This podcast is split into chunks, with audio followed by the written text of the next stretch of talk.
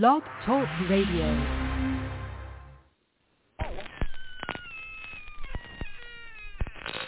Ladies and gentlemen, boys and ghouls, step right up. Behind this curtain lies a ghastly concoction of delight, horror, fantasy, and terror.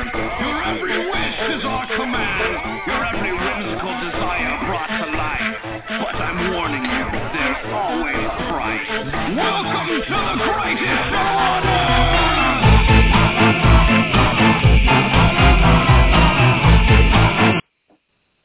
And welcome back to the greatest show on earth that is Talking Terror. As always, I'm your old pal, the King of Horror, Andy G, welcoming you to this New Year's episode, the first episode of 2023, where tonight we're going to be talking about the Demonic Dean's film pick of the week from the year that was 2022, Slash/Back, directed by Nyla Innuksuk.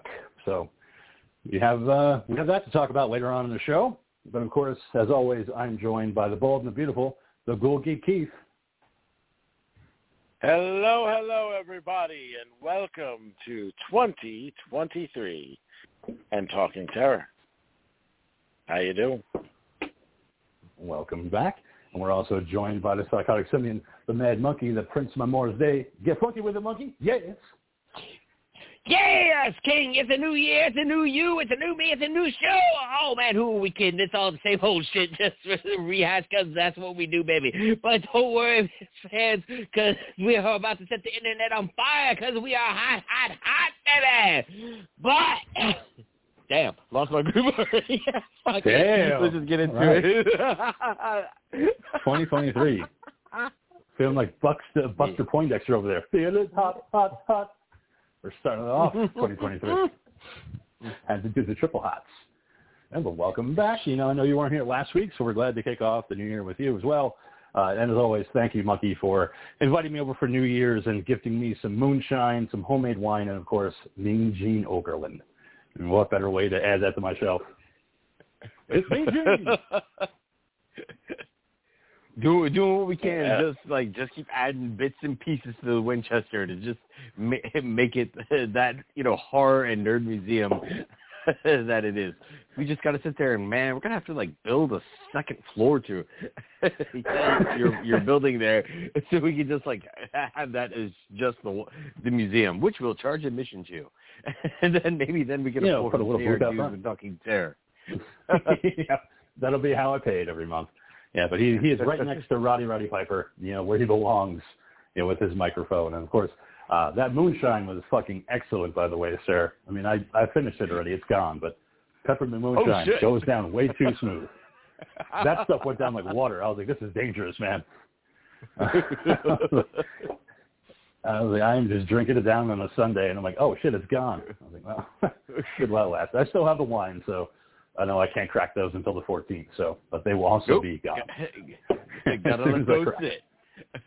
Yeah, got to let them get extra strong, you know, for the new year for 2023. So I'm excited about it. I know um, the dean is supposed to be on it at some point. I mean, he's not here right now, but he's always fashionably late. Um, so. Uh, you know, Ghoul, how was your New Year's? And how are you excited about 2023? You looking forward to this year, especially all the horror that's coming out this year? Got a lot of options. coming. No, listen, man, you know me, dude. I take everything day by day. So, uh, so sure, I, I am excited now. We didn't do anything for New Year's. We just hung out with the kids and had a good time and just chilled with the family. That's always now, the way to uh, do it. Ghoul, uh, I'd also like to ask you because you did go to check out Avatar. Would you like to wait till Dean gets on to talk about that experience? Uh, yeah, that would probably make sense uh, if, if we are going to be discussing it. Because I would who love to hear your input about that one. but as always, he's running fashionably late. You know, he run, he's the dean of a school, but you know, we have to start counting him tardy for the episodes. He's a Yeah, busy well, we always do. Bu- busy, Yeah. busy, Don't- busy. You he's he's We'll running see on if that he even Pacific shows up. well, we'll see. He's on that Um, little, he's on that laid back San Francisco time. you know, because time is just a concept. Yeah. Yeah, he's got his weed, he's got his wine, you know, he's got a bunch of things to do. Uh, so His hopefully he shows coffee. up because it's been He's so proud of that three day coffee, man. I got to give it to him. Yeah, he even took that picture. He's like, Smoke a little infamous weed. wa- coffee." Drink a little wine. That's okay. Get down I've had too much already. Well, no, I mean, we he's start proud of hearing go- we start hearing goats halfway through the episode. Ghost? Maybe. Like like Pat like Patrick Swayze? Like oh, Go. Go. I- oh. Oh, there Oh, he is. there he is. He's here. Yeah, there it is. Edamon King. Oh. Welcome back. Welcome back, the goat, everybody. He's here, fresh out of Cali. Drank his three-day coffee. No, had his three-day coffee, right? You enjoyed it. Welcoming in the new year. Always good Oh, no. to talk about the three-day coffee. yes. That's all lies and scandalous propaganda. Lies? You showed us a picture. You made Brought it. on by the right wing media. The scandalous propaganda and lies is the three-day process. It's more like a three-minute process, and he can spread lies all he wants, but the the ghoul has seen it with his very own eyes. Who? I I actually have not been the one to bring this up at all. This is all the king, man. I don't even know why you're besmirching my name, motherfucker. I was not besmirching your name. I was calling you as a character witness. because he has called it three-day coffee. what? The the, the That's where it three hour came from. coffee? Which became three-day coffee. Wow. Okay. Starting off spicy. All right. We, we did not mean to offend. We, we, we love your coffee. and we love you. Year. That's all that matters. I want to kiss your tummy and, and more in 2023. So it's going to be all right. We're going to make I it through this, buddy. Coffee. It, o- it only took like an hour and a half. That's all. But- Well, yeah. I mean, you know, because coffee, you know, takes an hour and a half to brew. I mean, you know, good coffee. Well, you have to I go. mean, if you want it You good. have to go pick the beans. You know, that, that took a little bit. and then Yes. roast them. Not just pick them, but but roast them as well. Yeah, see, You there's a cook high own beans? fire machine in the back. It's like high energy, mucho, mucho dinero. High I've got like a whole shop in back. got like the Dean Fucking Bucks. bloat, And we don't have to go to Starbucks. the fucking bean blowtorch. You know, you can use it on coffee beans and clitorises. Whoa. Yeah. Okay. It's a multi-purpose our, tool. we take our bean very seriously around here. As you should. Your Coffee beans are very yeah, we important. Your bean. No, coffee beans. Got to treat that bean right. He can't just pick up a bag of coffee. No, he's got to make it his own way. You start branding your own coffee. Demonic Beans Coffee. You know, get that blend. Everybody's doing it nowadays. Everybody has their own coffee. You got to get on that train. They're selling it in the Talking Terror store. We got to make one. That's Sells best part of waking up is waiting two days for the dean's coffee to fill your cup.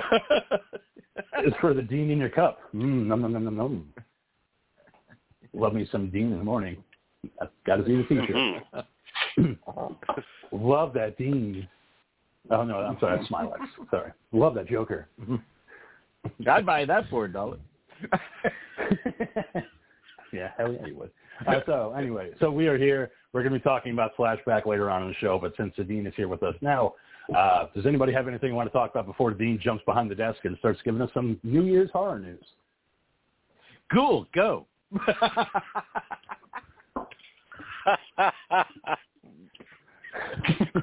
Right. I'm like literally coming down with like a uh, like a cough or some shit at the moment. Um, it sucks. He's like coming. it's one of those where it like it like kicked in.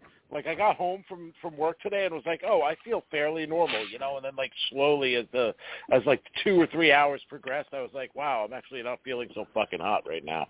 Um, hate that shit. Uh, yeah, no, I know. Uh, the, the the monkey is uh, talking about bringing up Avatar, uh, the the Way of Water, and and and how that experience was uh, revisiting the world of Pandora uh, within the theatrical setting, and uh, and I can. Uh, you know, obviously without spoilers and all that fun stuff, is what I can say. I can say if if you like in any way the original film, go see this movie in theaters because you know what? I will I will absolutely eat a little bit of my own uh, my, my own foot here and say it Me was too. worth the experience. Um, it's a good time. Uh, it it it, it amazes me because again, I've said this a billion times. I only saw the original Avatar one time. I saw it in the theater in 2009. Uh, Dean, I believe you were there with me. Uh, maybe not. I, I forget. Um, the, No. we always chip in, but this this is the same conversation we always have. Um, you know, I only I saw did it not that see one this time because.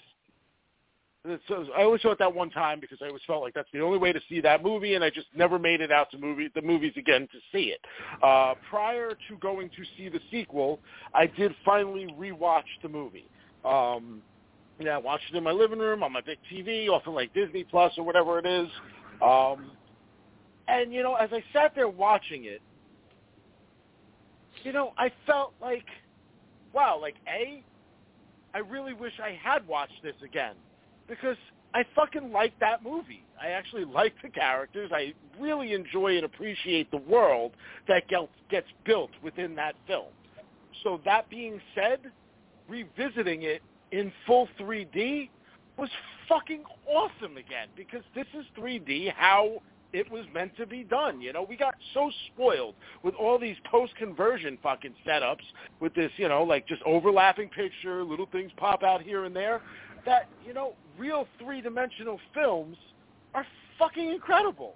You know, and here we go. Once again, it's a full cube basically that you're looking into. You're watching a world unfold in front of you. You know, it's like you see in a sci-fi movie. Oh, they bring up a little fucking boop boop boop boop boop boop, boop and oh, they're watching some big three-dimensional picture in front of them. Well, They- that's what they I just bring up a little watch what? for three hours. A little screen, you know, whatever. They fucking hit their little computer things in the future movies, you know, and they're like boop doop boop doop, and fucking something like pops up, like uh, like uh, Wakanda. You know, all the fucking little vibranium things, like all of a sudden, like come up out of the fucking ground and all that stuff, and you see like little figurines and everything.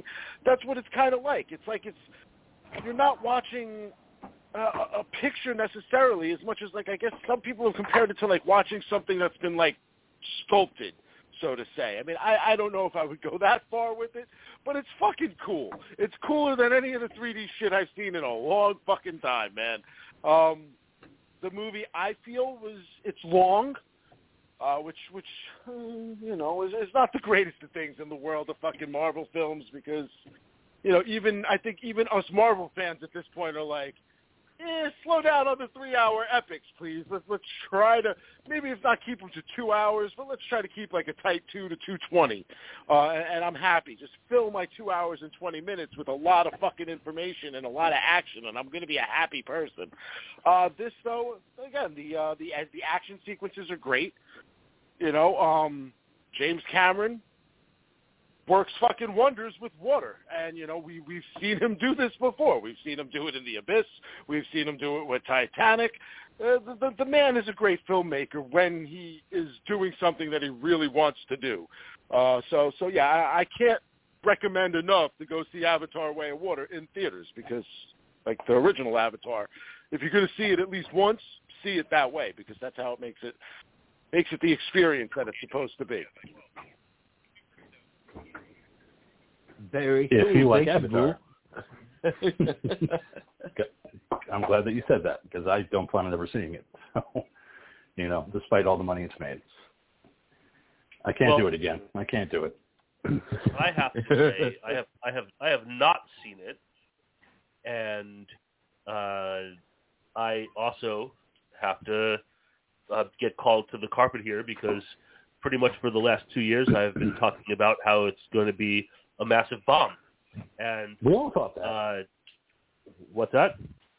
we all thought that, not just you. Yeah, no, but Yeah. I We're just feel like I was. together. I feel like I feel like I was incredibly vocal about it anytime the subject came up to the point where I think I even remember at one point trying to uh propose like a a bet as a content piece, like for myself, to, Mhm. like what would happen if it's a, a hit or what would happen if it's a bomb, and like we never actually ended up putting anything like that together. But um, you know, the early what's interesting is the early the early returns uh, were not looking good. Um, it No. kind of limped out of the gate a little bit, and I know I had said it. Uh, I think I said it. I'm opening my texts with the ghoul to check, and I'm pretty sure I said it in the group. Uh, but I said that um, I said that um, you know, unless there's like like strong word of mouth like coming out of like the holiday season when everyone is off of like school and work and going to see it, like this truly might be a colossal bomb. And I have my texts right here, and I actually said those exact words to the ghoul. I said, uh, box office predictions according to the king not looking great, but if word of mouth comes out of this holiday week uh, big, that could turn the tide. And and the ghoul That's what happened. said the ghoul said not sure anything is going to rectify the box office at this point, man.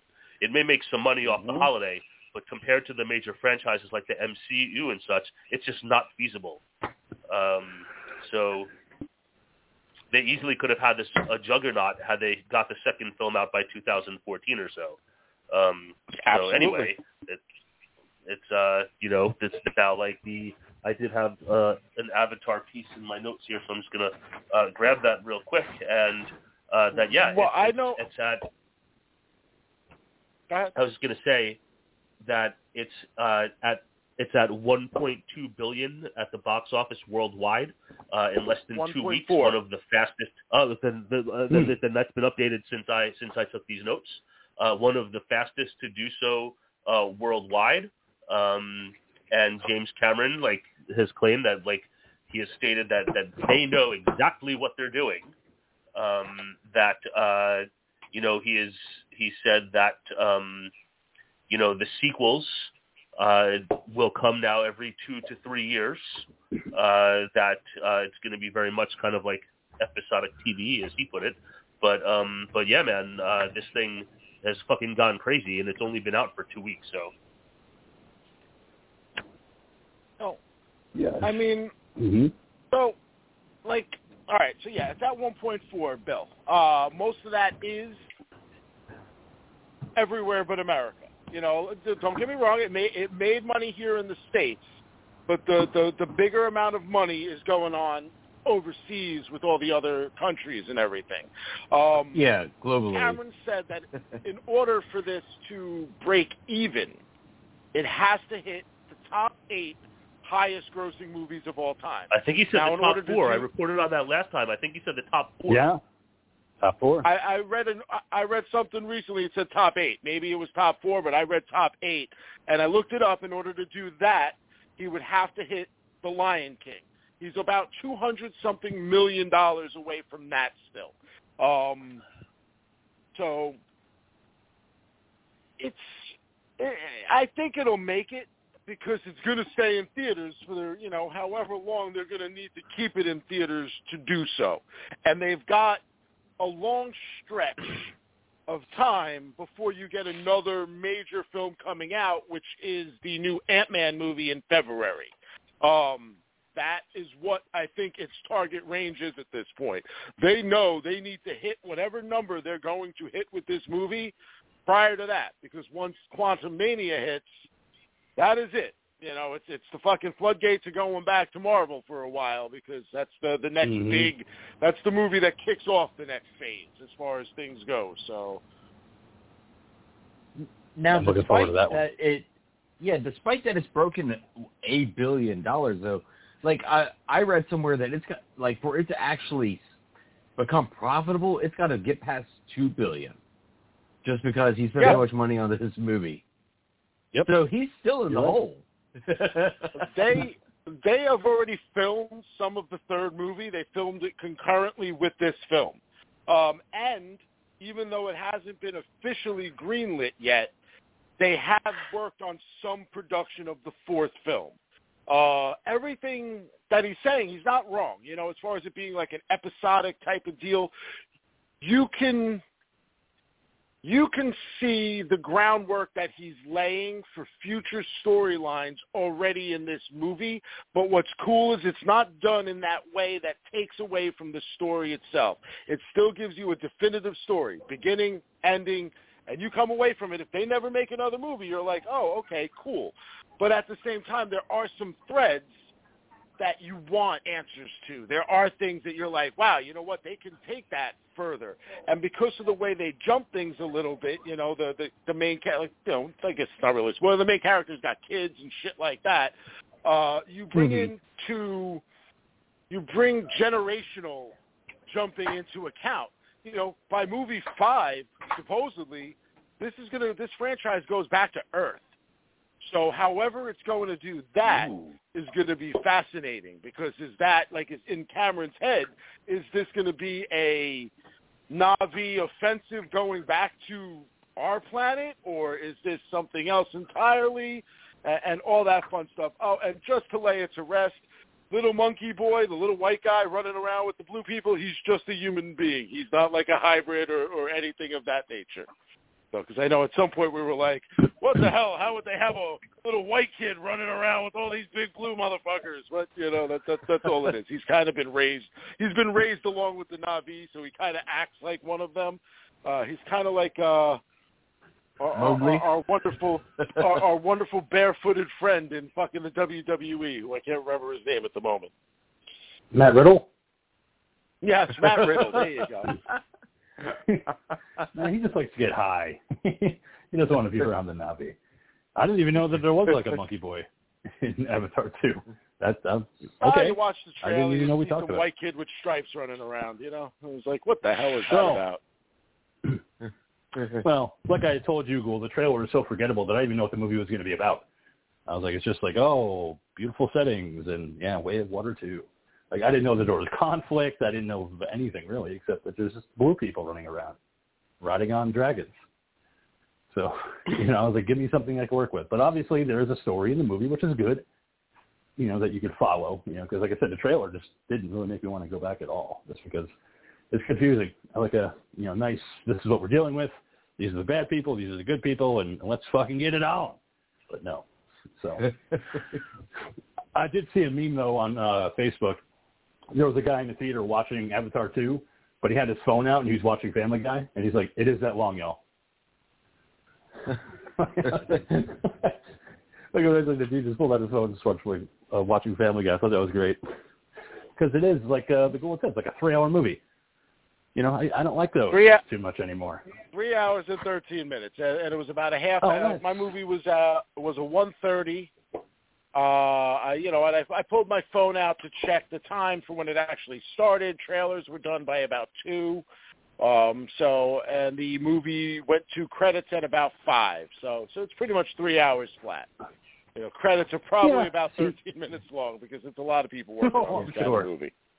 At, at now, least see, 13 King, minutes. King, and King and I were talking uh during New Year's and stuff like that. If they keep making these movies longer and longer and stuff like that, you know, they need to go back to sit there and reiterating intermission. You know, take a break in Yeah. the middle, like a nice little fifteen minute break, so everyone can go hit the bathroom, stock up on the snacks and all that kind of stuff. You know, it'll let you know, hey, you know, your movie's getting ready to start. Everyone get back in, and they start the movies back up. Because this stuff about movies getting longer and longer and past three hours, you know, uh, yeah, there ought to be a break in there somewhere. Because you can't, ex- Mhm. like, especially if you're trying to take families and children to, you know, see these movies, you're asking a lot out of these, you know, your little dudes and dudettes, you know, to be sitting in a chair, quiet and still, for, you know, over three hours now. Yeah, it, it's a rough sell for these these epic style movies, you know, and we seem to see more and more and more of them as as we're coming along.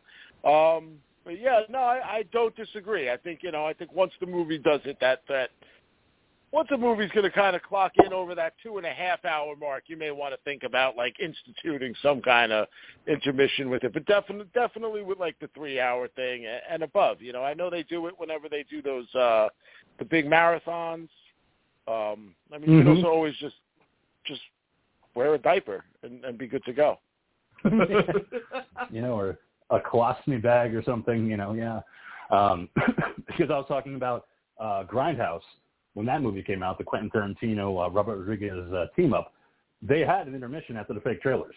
It was like five minutes. Like, yep, and you know they start playing Spanish Flea, and they let you get up so you can go to the bathroom, you can get another soda, and then sit back down before Death Proof started. And I was like, this is what movies need to be. Like, if you're gonna make me sit here for three hours plus, yeah, I need you to stop it, you know, before the action really gets fucking going and be like, oh, go ahead, go to the bathroom, you know, grab a snack. We'll see you back here in five. You know, it's it's the way to do it. Like, look at the fucking Batman. I mean, that movie was close to three hours, and I'm like, oh, I felt it the entire time. Like, I got to get up and go to the bathroom. I can't leave because I'm going to miss Oh. something important.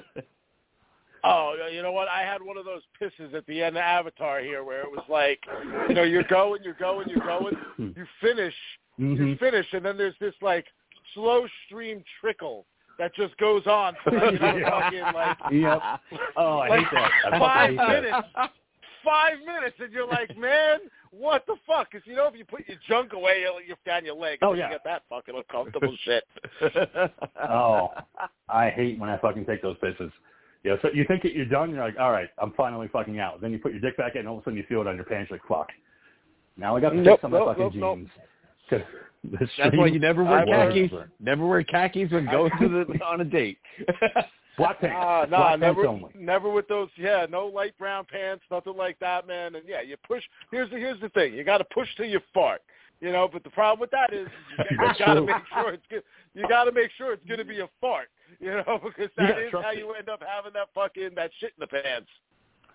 and that's Oh, a double there's nothing whammy. worse It is. There's nothing worse than that when you're taking a really nice fucking piss and you're about done, and all of a sudden you're like, oh fuck, I got to take a shit. Then you have to fucking switch from the urinal to the fucking stall, and then sit there. Then 20 minutes has elapsed, and you're like, oh fuck, the movie's over now. There's no going back. Like, I missed so much. I was like, why does my body hate me so much? I just wanted to see what happens to the Batman. no. Yeah, those are the worst fucking times. You know, so I wouldn't mind, you know, that. I mean, but sometimes movies just grab you and just fucking go. Like uh, Avengers Endgame, I was there the entire time. Like I didn't feel like I had to go to the bathroom at all. I was clear. I was good. I stayed there the entire time. But I think it's just because it grabbed me as far as the movie goes. Like the Batman, I'm like, I could just fucking go anytime. I mean, he's still fucking talking for like 10 minutes about how Gotham sucks. Like I could probably leave. Like, you know, when I come back, it's probably still going to be like, Gotham's a disease. And uh, it's crumbling. alone. Gotham's dying. I'm sad. I'm vengeance. I'm angry at everybody. God, Alfred, go fuck city's eating yourself. Oh God, he was so fucking depressing in that fucking movie. The city's eating itself, and I'm the fucking solution. Like, stop it, stop it, Pattinson. Nobody has ever been as depressing of a Batman as you are. Fucking walking around your house looking like Layne Staley in his final years. Oh man, I can't stand the light. I need my sunglasses. Alfred, where's my sunglasses? Why haven't you slept? I can't sleep. I'm vengeance. I'm justice. No, you're just Bruce Wayne. You're not in the suit right now, Batman. But I'm Batman. Fuck you, Alfred. No, you're Bruce. You're not my father. I, you're not my real dad. Running upstairs and turning up the Type O Negative and just writing in his journal. Alfred sucks. I can't stand him. I don't even know why I keep him on the payroll anymore. I'm supposed to be Batman. Like, wow, he's edgy. to the Bruce Wayne from. Harley Quinn. yeah. God, I hate my parents so much, but I love them. I need to bring them back. I want them to be proud of me. Okay, Bruce, you're kind of fucked up. No, I'm not. Oh, I, just, I love that version of Bruce Wayne and Batman and Harley Quinn. But anyway, Dean, now that you're here, let's break into some horror news that isn't Batman or Avatar related. What do you got? What are we talking about? Well, did you want to talk about the the big trailers that came out today for the new year of horror representation? I would love to, sir. What do we got? Well, then let's start uh, with Evil Dead Rise.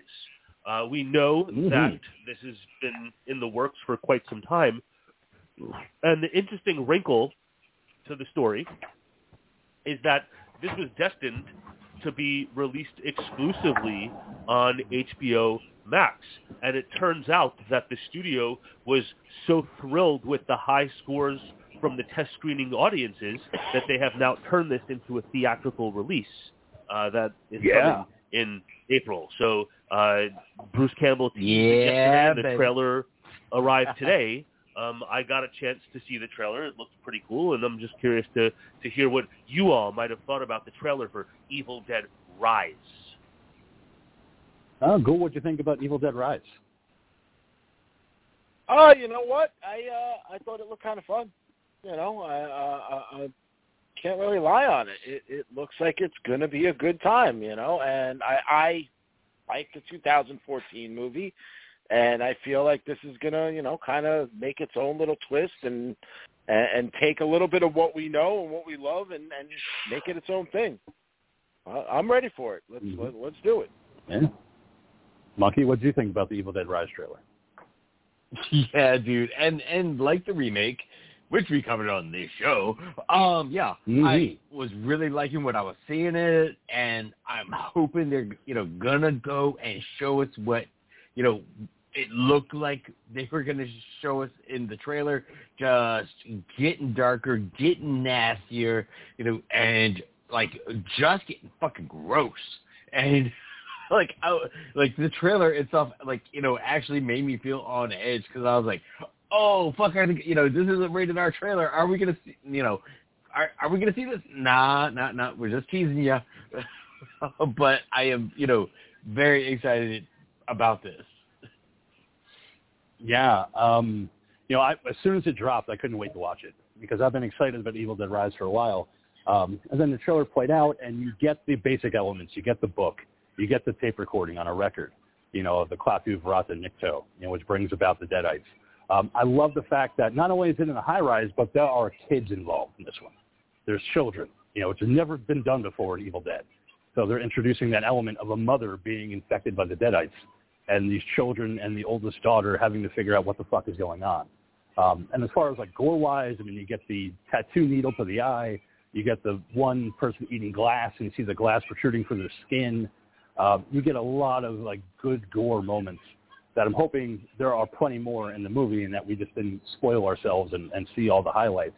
Um, but also, it Yeah. just proved to me that you don't need Bruce to make a good Evil Dead movie because this looks like it's going to be a lot of fucking fun, and it looks like it's going to be dark and it's not going to be super funny. And I think that's why we all kind of liked the Fede Alvarez version because it wasn't Evil Dead 2 and it wasn't Army of Darkness. It was kind of going back to the original template that was Evil Dead. You know, let's just make it scary as fuck. Let's make it gory. Let's be just have a good time with it. Um, so I'm looking forward to seeing you know what they do. I mean, I love the shot of the mother coming out of the tub and the little daughter's like, "Mom, your mom's with the maggots." And I was like, "Oh shit, that's fucking cool." You know? That's Like, fucking dark. that's fucking- that that and the Yeah. doorway, you know, oh, nothing that a Oh, little yeah. kiss won't fix. then as soon as she opens that door, the fucking arm comes through, and she's like, "Oh fuck, no!" you know, and it's just you know the the whole the eggs thing, and that you find out that she has a connection to a cabin, so we get that whole thing, you know, recalling Evil Dead. So I can't fucking wait. And I'm so glad that they're releasing it in theaters, like, and not just on HBO Max. Like, I want this to be a theater experience. Like, I want to be there with people and to see them freak out when shit goes wrong. That's always the most fun thing about going to horror movies, seeing other people fucking react. You know, and Especially if you get the right people shit. in the theaters. the people that lose their shit, man. It's so much fun to sit, sit with those people. Yeah, and you know, and it does happen. You know, when you get to these movies and you see the person next to you start screaming or ducking their head into their boyfriend's arm or something like that. It's just it's so great because you know that. Or even hitting the right better, or even better, you see the boyfriend ducking into the girlfriend's arms. you get the reversal. So yeah, I'm I'm very much looking forward to it. And plus, like we had said before, you know, Sam Raimi and Bruce Campbell are also heavily involved. You know, of course, we're not going to have Ash in the movie, but they are still involved heavily. You know, it's not like they're just like whatever, pass the torch, it's fine. No, they are involved. So I think that makes it even more special that they were there all the way to make sure that Evil Dead Rise is going to be an experience because we all love the Yeah. Deadites and we all love Evil Dead. So to have their kind of not just blessing but also their involvement, I just hope that we get to see the Delta 88 at some point. Just driving past that fucking high rise, like there it is. Can't have an Evil Dead movie without the Delta. So They're on, they're We'll the like thirtieth floor, and someone throws the Delta eighty eight through a fucking wall. yeah. Where the hell did that car come from? It's crazy. um, what did you guys think about the look of the book? Because it's different. You know, they definitely added different pieces to it, uh, like the spines on the uh, the pages, and uh, it's bigger. You know, a lot more detailed photos. I kind of liked it. I was kind of digging the Necronomicon this time around. yeah, Yeah, it there's was been a lot of new definitely stuff floating around. You know, it, it's with Necronomicons and Necronomicons that you can buy online, this and that. You know, there's Oh, a yeah. lot of different variations of, you know, what's going on. But you know, again, new new movie. You know, new new piece to add to the universe, and and if anything, you know, how do we know there's only one Necronomicon?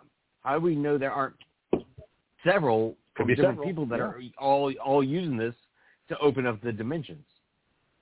Yeah, it could be true. I mean, that actually is a pretty good point. I wouldn't mind exploring that. Yeah, that there is more than one Necronomicon.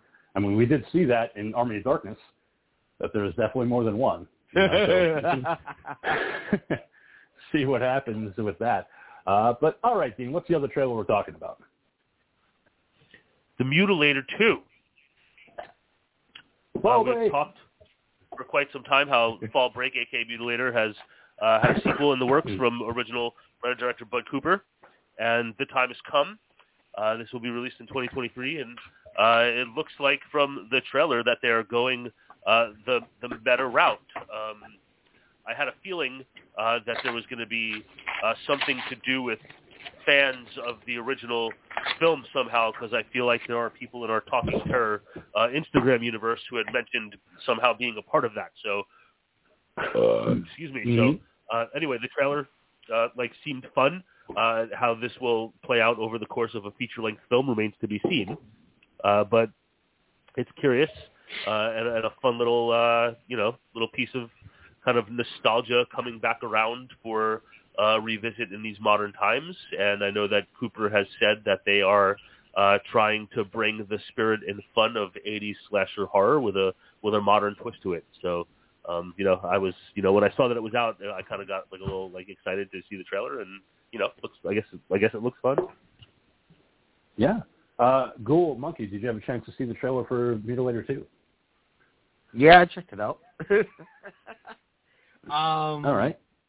What do you think about it? correct me if I'm okay, correct me if I'm wrong here. So, from what I gather from the trailer, it looks like they're the movie is about them filming a part two, and then things go awry.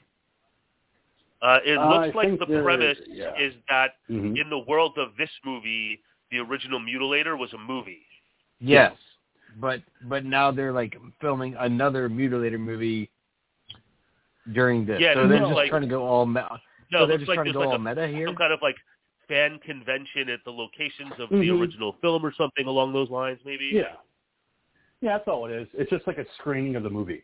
Like they're celebrating an anniversary of the Mutilator. Uh, so they're bringing everybody together that was in the movie. Uh, they're going back to the condo where they shot it. So it looks like it's going to be like a fan convention um, where they're just going to be See? checking Oh, out the movie. So, yeah.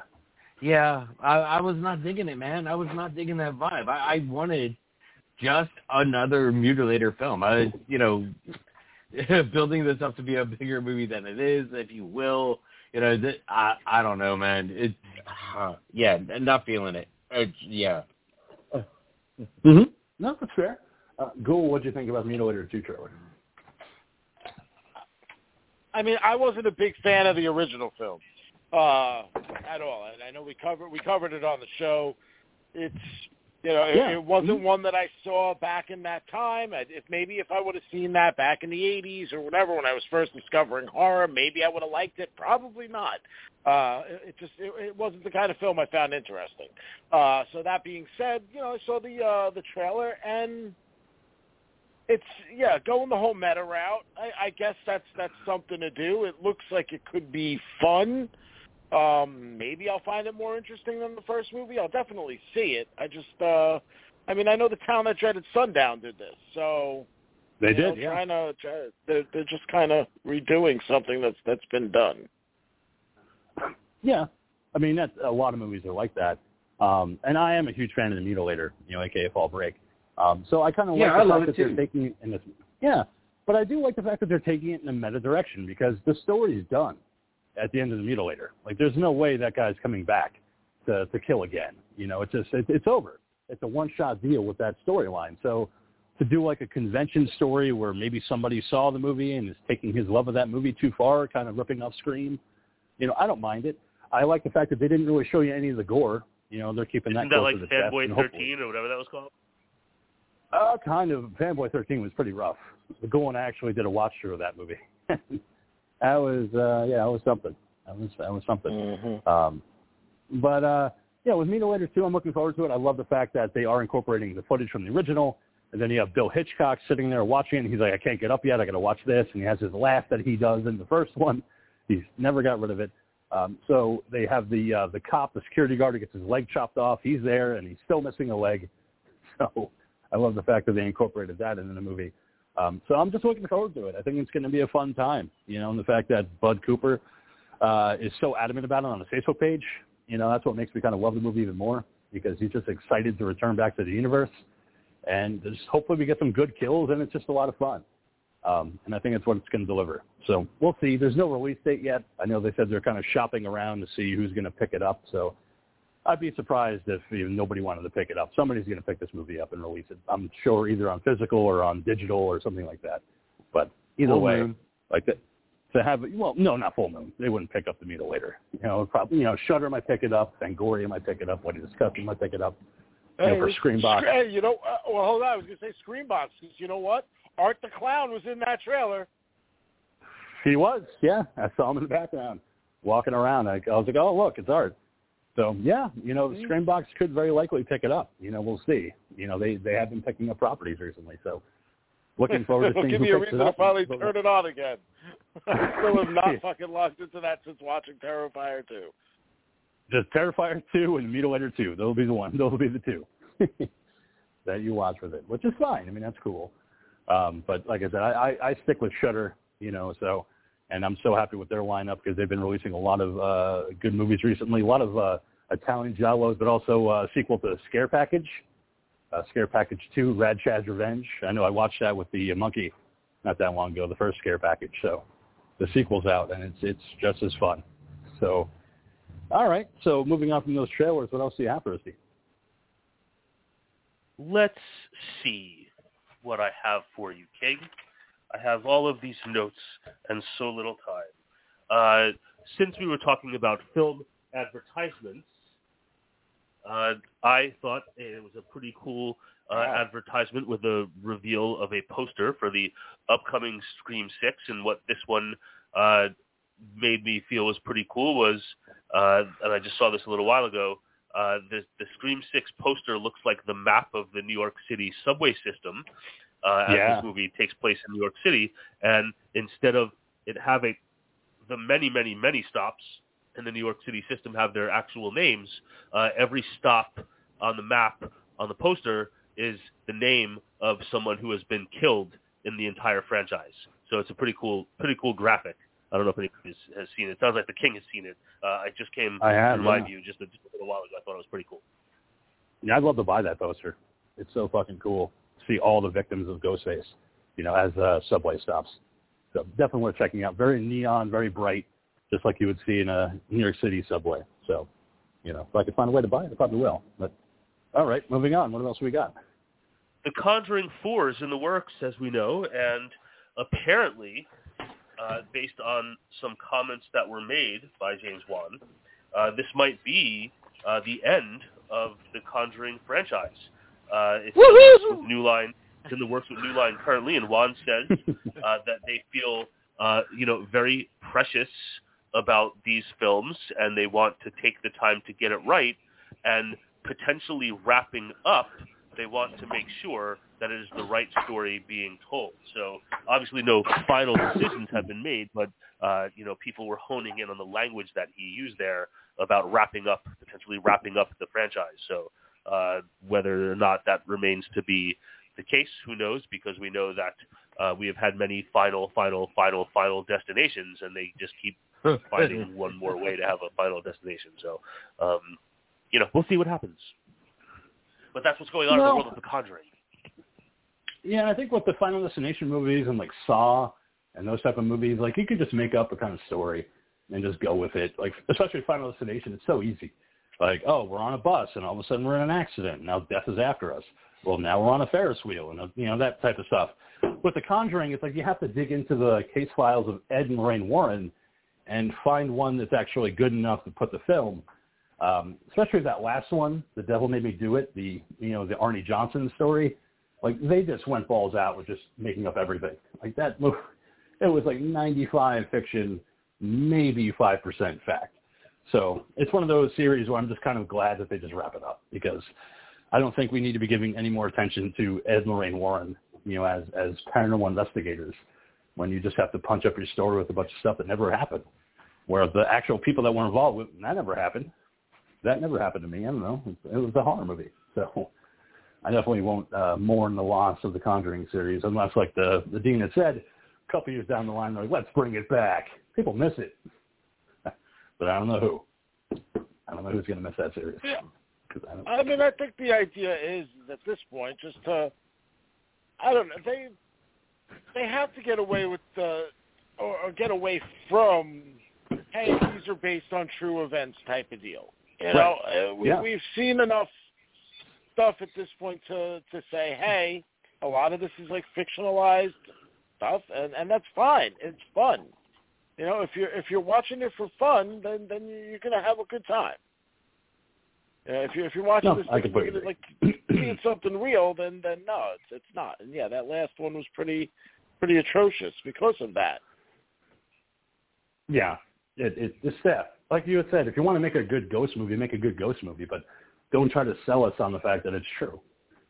Because the, the truth is actually in the writing. Like there are receipts. So even with the second one, uh, the Enfield Poltergeist, like there are plenty of articles about how the Warrens spent exactly two days with that family. But you watch the movie and Ed's working on the house. He's playing Elvis songs. He's very loving to Lorraine. Like it never happened. So you can't really sell me on a this is based on true events and then give me just absolute nonsense. Like when there's proof that none of that stuff happened. Like that's the the hard thing to sell. Like you know what I mean? Look at all the Amityville movies there are. Like there's there's you know definitely ten, but none of them have to do with the real case. It's just all IP. It's just all Aren't there like 30? There could be at this point. I mean, I would say definitely double digits. But at the same time, none of those movies try to sell you on the fact that this actually happened. Like it's just all Amityville. You know, it's about time and and Amityville in space. It just came out recently. Amityville Thanksgiving, Amityville Christmas Story. Um, they're just having fun with the title and they're just making up their own Isn't there- content. But Amityville, Amityville Vibrator. Isn't there one about a Yes. vibrator? There is, and that one was actually a lot of fun because I actually watched it because I'm a sucker for anything with Amityville on the title. I even watched the Christmas one. I watched the Thanksgiving one. Um, the Thanksgiving one actually was pretty good. Uh, they just kind of badly marketed it as going to be a killer turkey movie, like Thanksgiving. Actually, it was a retelling of the DeFeo murders. Um, it was actually kind of interesting, but um, yeah, just with the Warrens, you you can go on Google and find out the truth about what happened in every case that they put in the movies and the truth is just boring. So of course you have to pepper it with the ghost shit, you know, and you have to really kind of make it, you know, balls to the wall. But like the Ghoul and Set, the third one, that was just bad. Like just wasn't good. You know, it was just trying to make them like action heroes, trying to stop Satan and evil. It's like, well, it's not what happened. The guy fucking killed uh, his girlfriend's, uh, you know, boss, and then he was like, uh, the devil made me do it. And they're like, okay, so no, but okay. And that was just a light thread because the rest of the movie really was fucking. It was like the daughter at the at the house and all Mhm. that stuff too. You know. being haunted the entire time. And Ed and Lorraine Warren finding a guy that knows about what happened, and he's got this whole satanic thing underneath his house. No, that never happened. But I, I- guess if it makes for a good movie, you could do it. But again, like I said, uh, I've never really cared for the Warrens. You know, I think they just wanted to sell books and movies, and you know, hey, they made a career off of it. But now they're dead, so it doesn't really even matter. they can't even profit off these movies because they're not around anymore. Um, but so we'll see uh, what happens with further movies. I know they were going to make a movie based off the Crooked Man from Conjuring 2, and then James Wan's like, yeah, that's done. We're not doing it anymore. Not enough uh, hype for it. I'm like, well, good. Maybe this will wind down, you know, because we have the Nun 2, I think, coming out this year. So, you know, we're finally seeing these movies kind of just go away, which I'll be happy with. But anyway, Dean, what are we talking about next? There is so much. Actually, there's not. It's a slow, slow news time at this part of the year. But uh, coming, it was a story, coming, coming to Disney Plus later in 2023 with uh, no uh, specific release date attached to it. There is going to be a Stan Lee documentary uh, that will be focusing on his impact on pop culture. Um, right now, there's not a lot of known content or who might be involved, uh, but Stan Lee documentary will be coming to Disney Plus at some point in 2023. Long live Stan. I know some of you are big fans of Stan of Stan Lee. Stan And the Manley. Yeah, that's right. There's going to be another. yeah. Oh God, I miss Stan Lee. There's never going to be another one like him. But yeah, I'll be checking that documentary out. Um, so yeah, all right. So what else are we talking about? in the world of documentaries, uh, coming on February 14th, just in time for you to cozy up with your Valentine's Day sweeties, uh, is going to Mm. be the Nightmare on Elm Street fan documentary, Fred Heads, uh, which going is following uh, a group of friends, longtime, lifelong friends, whose friendship formed around uh, the Nightmare on Elm Street series of films as they venture out uh, into the world to share stories and learn the stories of other uh, similar fans of the franchise all around the world. Um, in addition to uh, in addition to them sharing much of their own footage as well as online submissions, there will be testimonials from series alumni as well. But if you've been looking forward to the Fred Heads Nightmare on Elm Street documentary about the fandom surrounding Freddy Krueger and Nightmare on Elm Street, you only have to wait until February 14th uh, to get your chance to see it. I know I'm looking forward to it because this thing has been going on for several years. Um, I'm a fan of them on Facebook. They have their Fred Heads documentary Facebook page. I've been following them for yeah, definitely several years um, as they've been piecing this together piece by piece, um, getting the interviews, getting the archival footage, you know, getting everything together. So to see it finally being released, uh, yeah, I might have to go in for the uh, Screambox, uh, you know, subscription at least for a month, just so I can check it out because, you know, it's a it's really a, a heartfelt piece about their love of A Nightmare on Elm Street and what it means to them and its impact on the zeitgeist of society because there's never going to be another Freddy Krueger as much as they want to try. I mean, Robert Englund, you know, made that character a colossal horror icon that needs to be talked about. Agreed. Oh, abs- absolutely. Words from words from the king. Indeed. It's from the bong.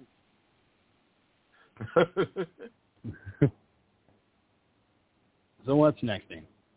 I will tell you what's next.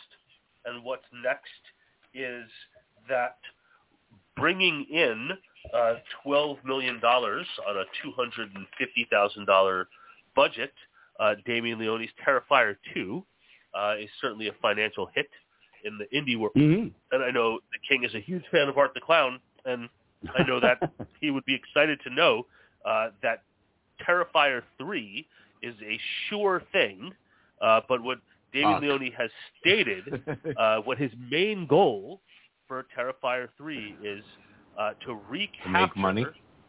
No, to, to recapture yeah. the truly uh, creepy atmosphere of the original uh, Art the Clown short uh, that he had created. So that is his goal, to recapture that magic, that creepy, spooky, scary atmosphere that he believes that he was able to, to craft uh, for the OG short, which I have not seen. Um, but uh, that is what you should be looking forward to uh, if you are a fan of Art the Clown and the, the Terrifier uh, franchise. So then Yeah. he's saying that he f- screwed up and didn't capture it in the full-length movie. That was based on the short. Is that what he's saying? I don't think so. I think he just, you know, he made Terrifier 2 and he made it so it could be a gore set piece. Obviously, it had a big success at the box office, um, raking in over 10 million. So he wants to kind of take it back because All Hallows Eve, which is available on Tubi, is uh, the movie that introduced the world to Art the Clown in one of the shorts. Um, and it is a decent short. Um, so whatever he does with the third one, it's great. I mean, I talked about this with the Ghoul last week. I'm not a fan of Terrifier in any way, but I hope that Damien Leone just keeps getting success from it that he has. You know, ride that fucking rocket until it stops. You know, make that money, get it out there, and just be happy that you've created something that people fucking like. You know, and that that's what I think is the most important thing. Like I will always support independent horror filmmakers and whatever they want to do. And the fact that he's had so much success, I think that's fucking phenomenal. So, you know, Terrifier 3, Terrifier 4, Terrifier in space, whatever he wants to do. as long as people are still showing up, he's he's got you know he's got bank. So you know, like I said, I, I wish him the best of luck. You know, I think it's going to be a, a good ride for him to go back and do another one, and, and let's see what happens after that. I'd like to see what he does after Terrifier's over, after that whole thing is done. You know, what else he can come up with. You know, in terms of, of horror.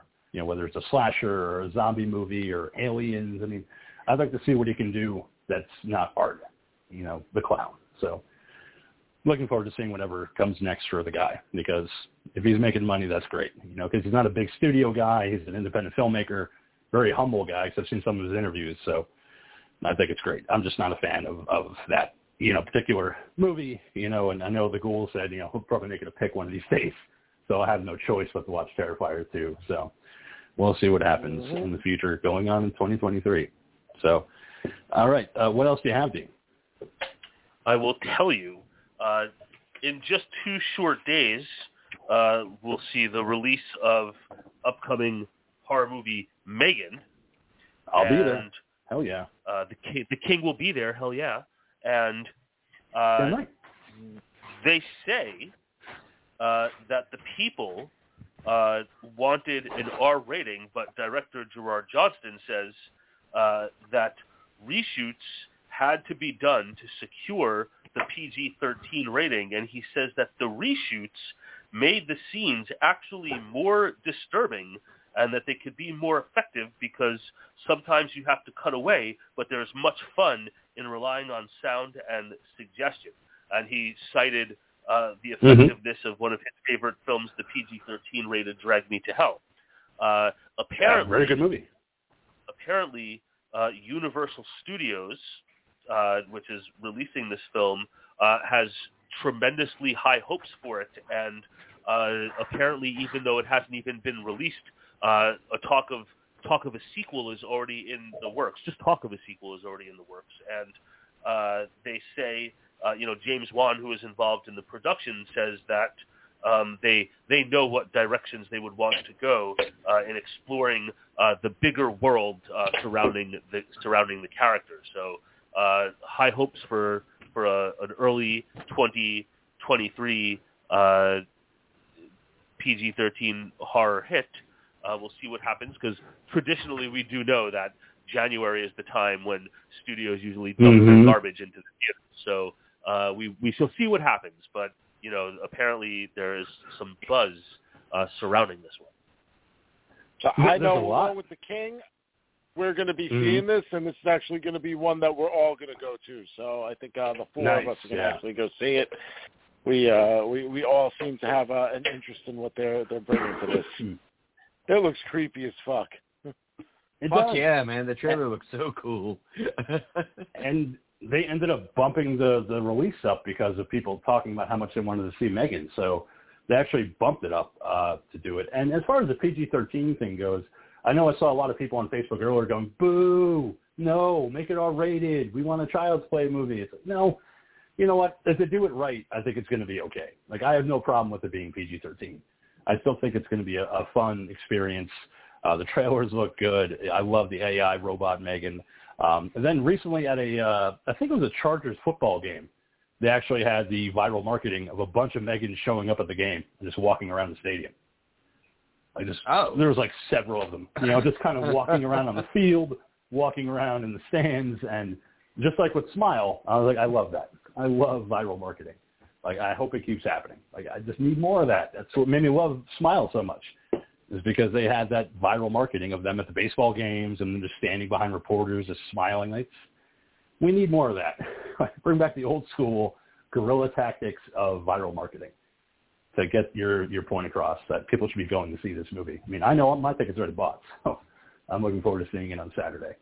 Um, and that's going to be the first one of the year. So hopefully it's a good one. Hopefully it gets into the top 10 at the box office. I'm sure it will because uh, this is actually the anniversary of Texas Chainsaw 3D, which came out back in 2013. And that fucking movie was number one at the box office when it came out. Nobody thought that was going to happen.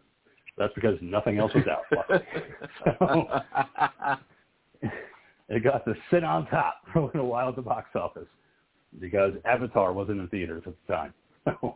I'm pretty sure Avatar is going to be sitting on top for quite some time. But I'm sure Megan will break top ten. I don't think it's going to break like top three, but I think it'll definitely break top ten. At least like eight, I maybe. think- which I, I think you'd be surprised. I think it's going to have bigger legs than that. I'm hoping. And don't get me wrong. I'm definitely hoping that you know it, it definitely breaks higher. But I'm just trying to be optimistic, and that you know it'll get at least top ten. If it gets top ten, I'll be happy. I have Yeah, a it sense that doesn't mean this that's one it, is but- gonna gonna be real big amongst uh, the teenage set. Maybe. I hope so. But, all right, Dean. Uh, is that it, or do you have anything else you want to talk about? Uh, there are some other things I would like to talk about really quickly, and uh, one of those is that uh, I would like to share uh, the top 10 list from Joe Bob Briggs uh, of his top 10 drive-in classics, but the wrinkle to this is that this list was uncovered from a 1984 issue of Hustler magazine. Hmm, so Uh, cool. so, uh, so here here is uh, in no particular order. Actually, no, this is uh, from from tenth to first. Uh, brings his top drive-in classics as shared in an interview in Hustler in 1984. Uh, Blood-sucking freaks from 1978. Madman from 1982. Parasite from 1982. Friday the 13th from 1980. The Evil Mhm. Dead from 1982, Deathstalker from 1983, Little Shop Mm. of Horrors from 1960, Basket Case from 1982, The Texas Chainsaw Mm. Massacre from 1974, and finally 1968's Night of the Living Dead. It's a solid list. I mean, no, uh, except for Little Shop of Horrors, I've never been a fan of that. Uh, Deathstalker is really good because you get to see Barbi Benton just fucking naked throughout the entire movie. a wild fucking fantasy movie. Um, you know, this guy just killing people with his sword every three seconds. So, yeah, so that's a good list aside from uh, you know Little Shop of Horrors. But yeah, and uh, Bloodsucking Freaks, man, that that fucking movie is a ride. Like if you want to see something just completely fucking bizarre and weird, and it's Didn't we cover that on the show? rather than a movie. No, I've wanted to, but never have. Just because I don't think you guys will like it very much. because it is. What, what, do you really, you really, It's- you, do you really put whether or not we'll like it into thought when making a pick? Always. Really, Every I one of my never consider that ever. Well, obviously, with the the, the Whoa. kinds of things that I pick, You- I don't pay any consideration Oh, well, you, I know. on what because we're anyone gonna might about flashback. Well, yes. We have- we have a, a movie to discuss. But yeah, no, I always take you guys into consideration when I make a pick. Like, I know what I would love to, and I'm like, no, I love it, but they're just not going to vibe on it. So that's why I just try to pick a movie that I think you guys will all like. You know, But that's and sometimes you don't, think the sometimes you purpose do. of our show, uh, and it's just my own personal feelings, is to pick winners. Uh, Monkey, when you make your picks, do you take into consideration what the feelings of the other hosts might be? Nope. Because, uh, in my opinion, it's we are supposed to pick movies that are, if anything, for our fans to ex- expose them to new movies to help them and ourselves expand our horror knowledge and our love of horror movies. And whether we like it, whether we don't, you know, it's that that's irrelevant. And you know, we cover it, and you know, sometimes we bash on it, and you know, sometimes we have a great time and groove on it. You know, but either way, it's us just sharing our love of horror movies. Mm. And what about you, Ghoul? No, you know damn well I don't fucking give a shit. I pick what I want to pick, and that's about it. Evil bomb. and that's fair. But that's Most of the what time- you guys actually, do at if, if, if I'm going to be honest, there's times that I pick shit that I know you guys are going to hate just because that's what I want to do. You're a bitch. Well, well, that's okay because my pick coming up is going to be one that uh, I love, and I don't care if you guys love it or not. So it's my my fuck it pick, which I fucking love this movie that we're going to talk about when it's my pick. And if you guys don't like it, too bad because I'll talk about it by myself. Blood sucking. Yeah, for now. no, uh, it's actually a movie that's uh, it's actually a movie that it's his first time ever being streaming, uh, and it's coming from Shudder. Uh, so I'm looking forward to talking about it. Monkey, yes, I have you covered. I know where you could find it, so you don't have to go on the Shudder. But we'll talk about that when it's my pick because tonight it is the Dean's pick. I want to get to it.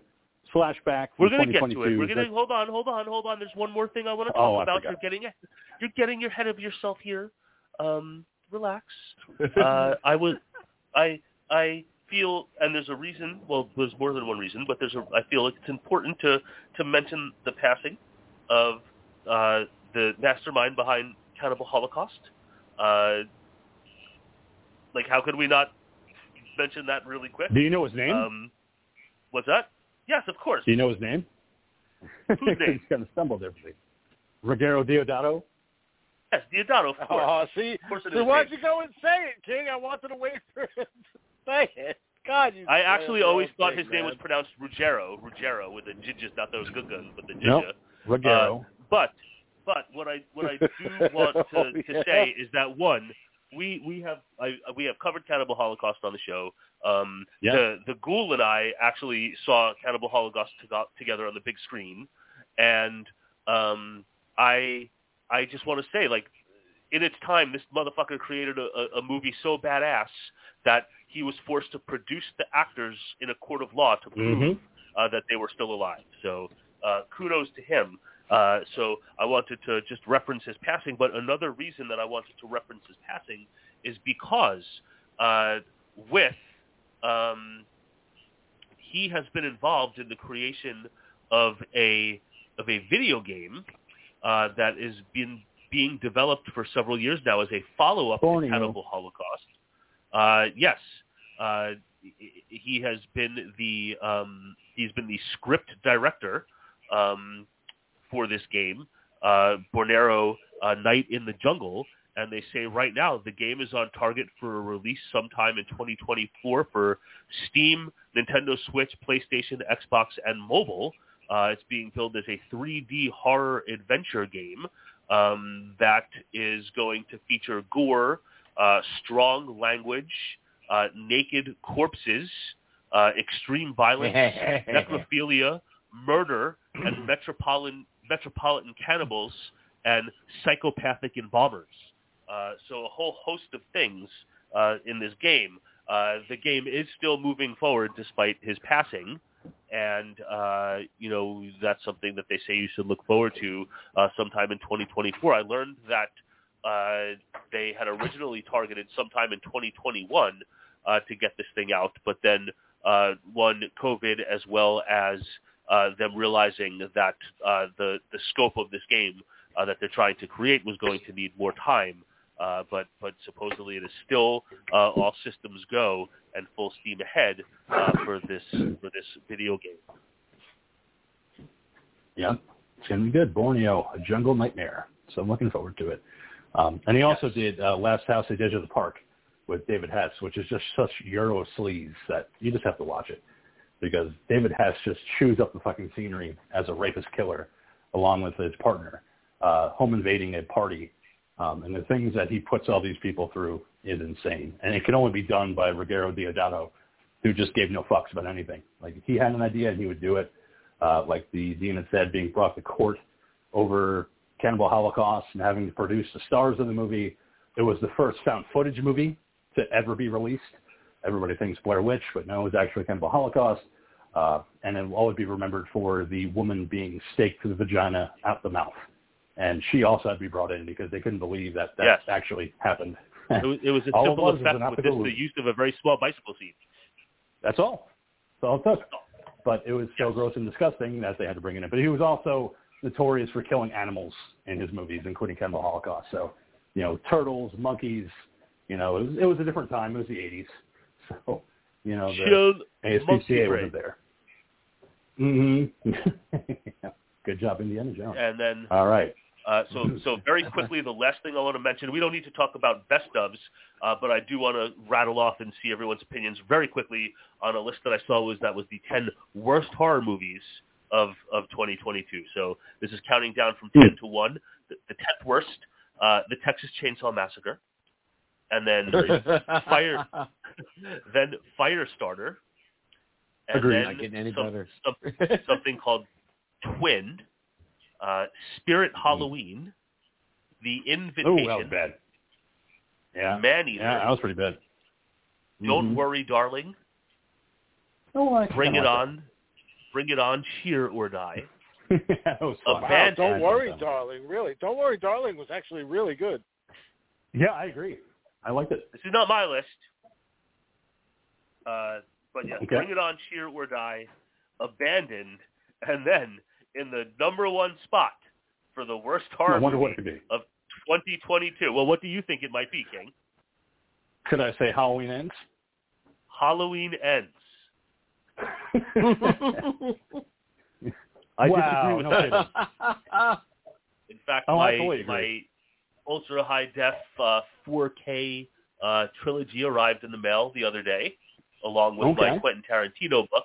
I didn't put them in yet to see how they look, but I'm super stoked uh, to check it out. So I know I'm one of the few that that in some ways very much enjoyed uh, Halloween Ends. I, I'm looking forward to kind of revisiting it and watching it a second time, which I have not done yet. But um, I did I did uh, I did grab the the trilogy set uh, for the the the the 4K UHD. Like it makes me excited because I have the TV that can support that shit now. So anyway, uh, that is what I have. Uh, so I know that uh, the King of Horror was itching for me to to, to wrap up the business. Yeah, you gave us the business, and we're wrapping up the business with uh, Halloween Corey Story. Shouldn't be called Halloween Ends anymore. They need to just re-release it as Halloween Corey Story. And I think yeah, they better. yeah, might improve on a little bit. Halloween Corey's Story, a love story with Michael. Maybe we'll see. anyway, uh, wrapping up that top 10 worst list, uh, we were talking about Slash/Back from 2022, directed by Nyla Innuksuk. Uh, this is your pick, Dean, so give us a synopsis, what you thought about it, and let's get it on.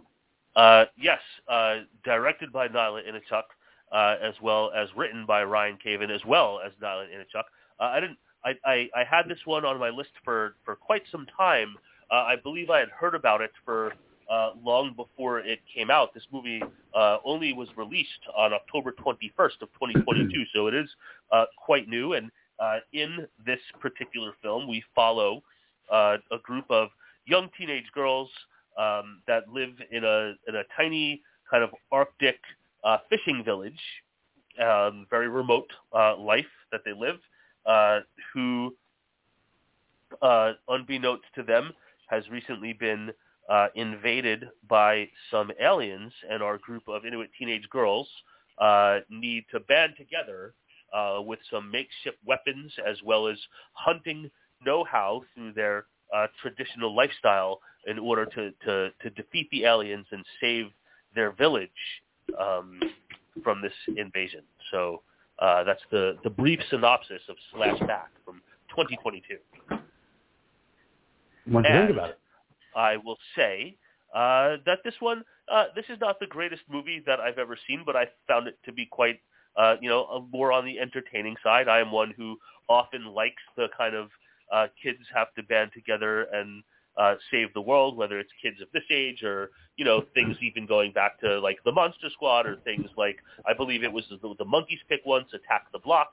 Um, Yeah? you know things like that where you know teens or kids have to band together uh, and save the day because you know the adults are incompetent or incapacitated or whatever reason. So um, I, I I I enjoyed this one more more than I didn't.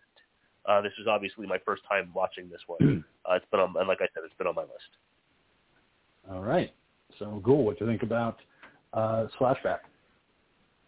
You know, we watched the trailer for this, and uh, prior prior to watching it, I just wanted to get an idea what the movie would be about. And uh, after seeing the trailer, I was actually kind of excited because this did. It looked like a lot of fun. It looks like like kind of like a alien vibe, with like Monster Squad, and and you know like Slither came to mind, and and all these other Mm-hmm. uh, fun movies. You know, even like The Thing, which gets you know a call in this movie, uh, which which I thought was Yeah. very cool. Um, you know, unfortunately, and, and and it's not, it's nothing more than just a really good early film made by a young filmmaker. You know, like if this was a movie that got put out by somebody that had been making movies for fucking 20 years, they'd be like, yeah, all right, man, this movie fucking sucked. But you know what? This is a a this is an indie film that looks better than some higher budget movies. you know the the acting suffers a little bit because they used real people from like these villages and and you know like all of this was filmed on on Inuit ground which hadn't been like this is the first film that's been ever made like in that region you know so so I give a lot of credit to the filmmakers for what they were able to achieve and for some of the shots that they put together there. Uh, I think the rough patches did. They they had to do with some of the performances, some of the dialogue delivery. Uh, I almost wish that, and I know it kind of would go against some of the the, the rebellious character arcs that we see, but I almost wish the entire movie was done in their language. Um, I feel like they would have been able to get better. The, the, the intonation and and the dialogue might have felt a little more smooth, and uh, the tones I think would have come off better than than them trying to to do this in English and it coming off like rough. It felt like sometimes like something they were trying to say didn't come out the way they meant it to come out. All right. Monkey, what do you think about Slash/Back? On paper, this sounds like a great idea. yeah, it seems like a you know, like the dean had said, you know, kids versus monsters with no help from the adults. We've been there, you know, we love this shit, you know. Um but you know, no, this is just a fail uh, in my opinion because of what the ghoul had said of not the acting from the kids, but all of the adults around them. And I was thinking the exact same thing as the ghoul while watching this and having to watch the adults try to act. And I was like, man, why didn't they just do this entire thing fucking subtitled? Um, mm-hmm. And for for them to spend money on CGI, bad CGI, to make it uh, look like people in suits, when you could have just done people in fucking yeah. suits because it's mm-hmm. it's just that fucking bad. It's just yeah, I I, I like I wanted to like this, but at the same time, it's like ah, yeah, it, it just seemed like it was lacking in so many departments. But that being said, it's like the story was so fucking boring that yeah. on the flip side, no, well, what I'm saying is, while the story was so fucking boring, on the flip side, though, it really hit me about where it was filmed, where where the village is, the environment that they're living in, you know, to where it was almost like you know the the ghoul, you know, uh, District Nine of them filming in the shanty towns of South Africa and them filming oh, in the actual District village 9. here.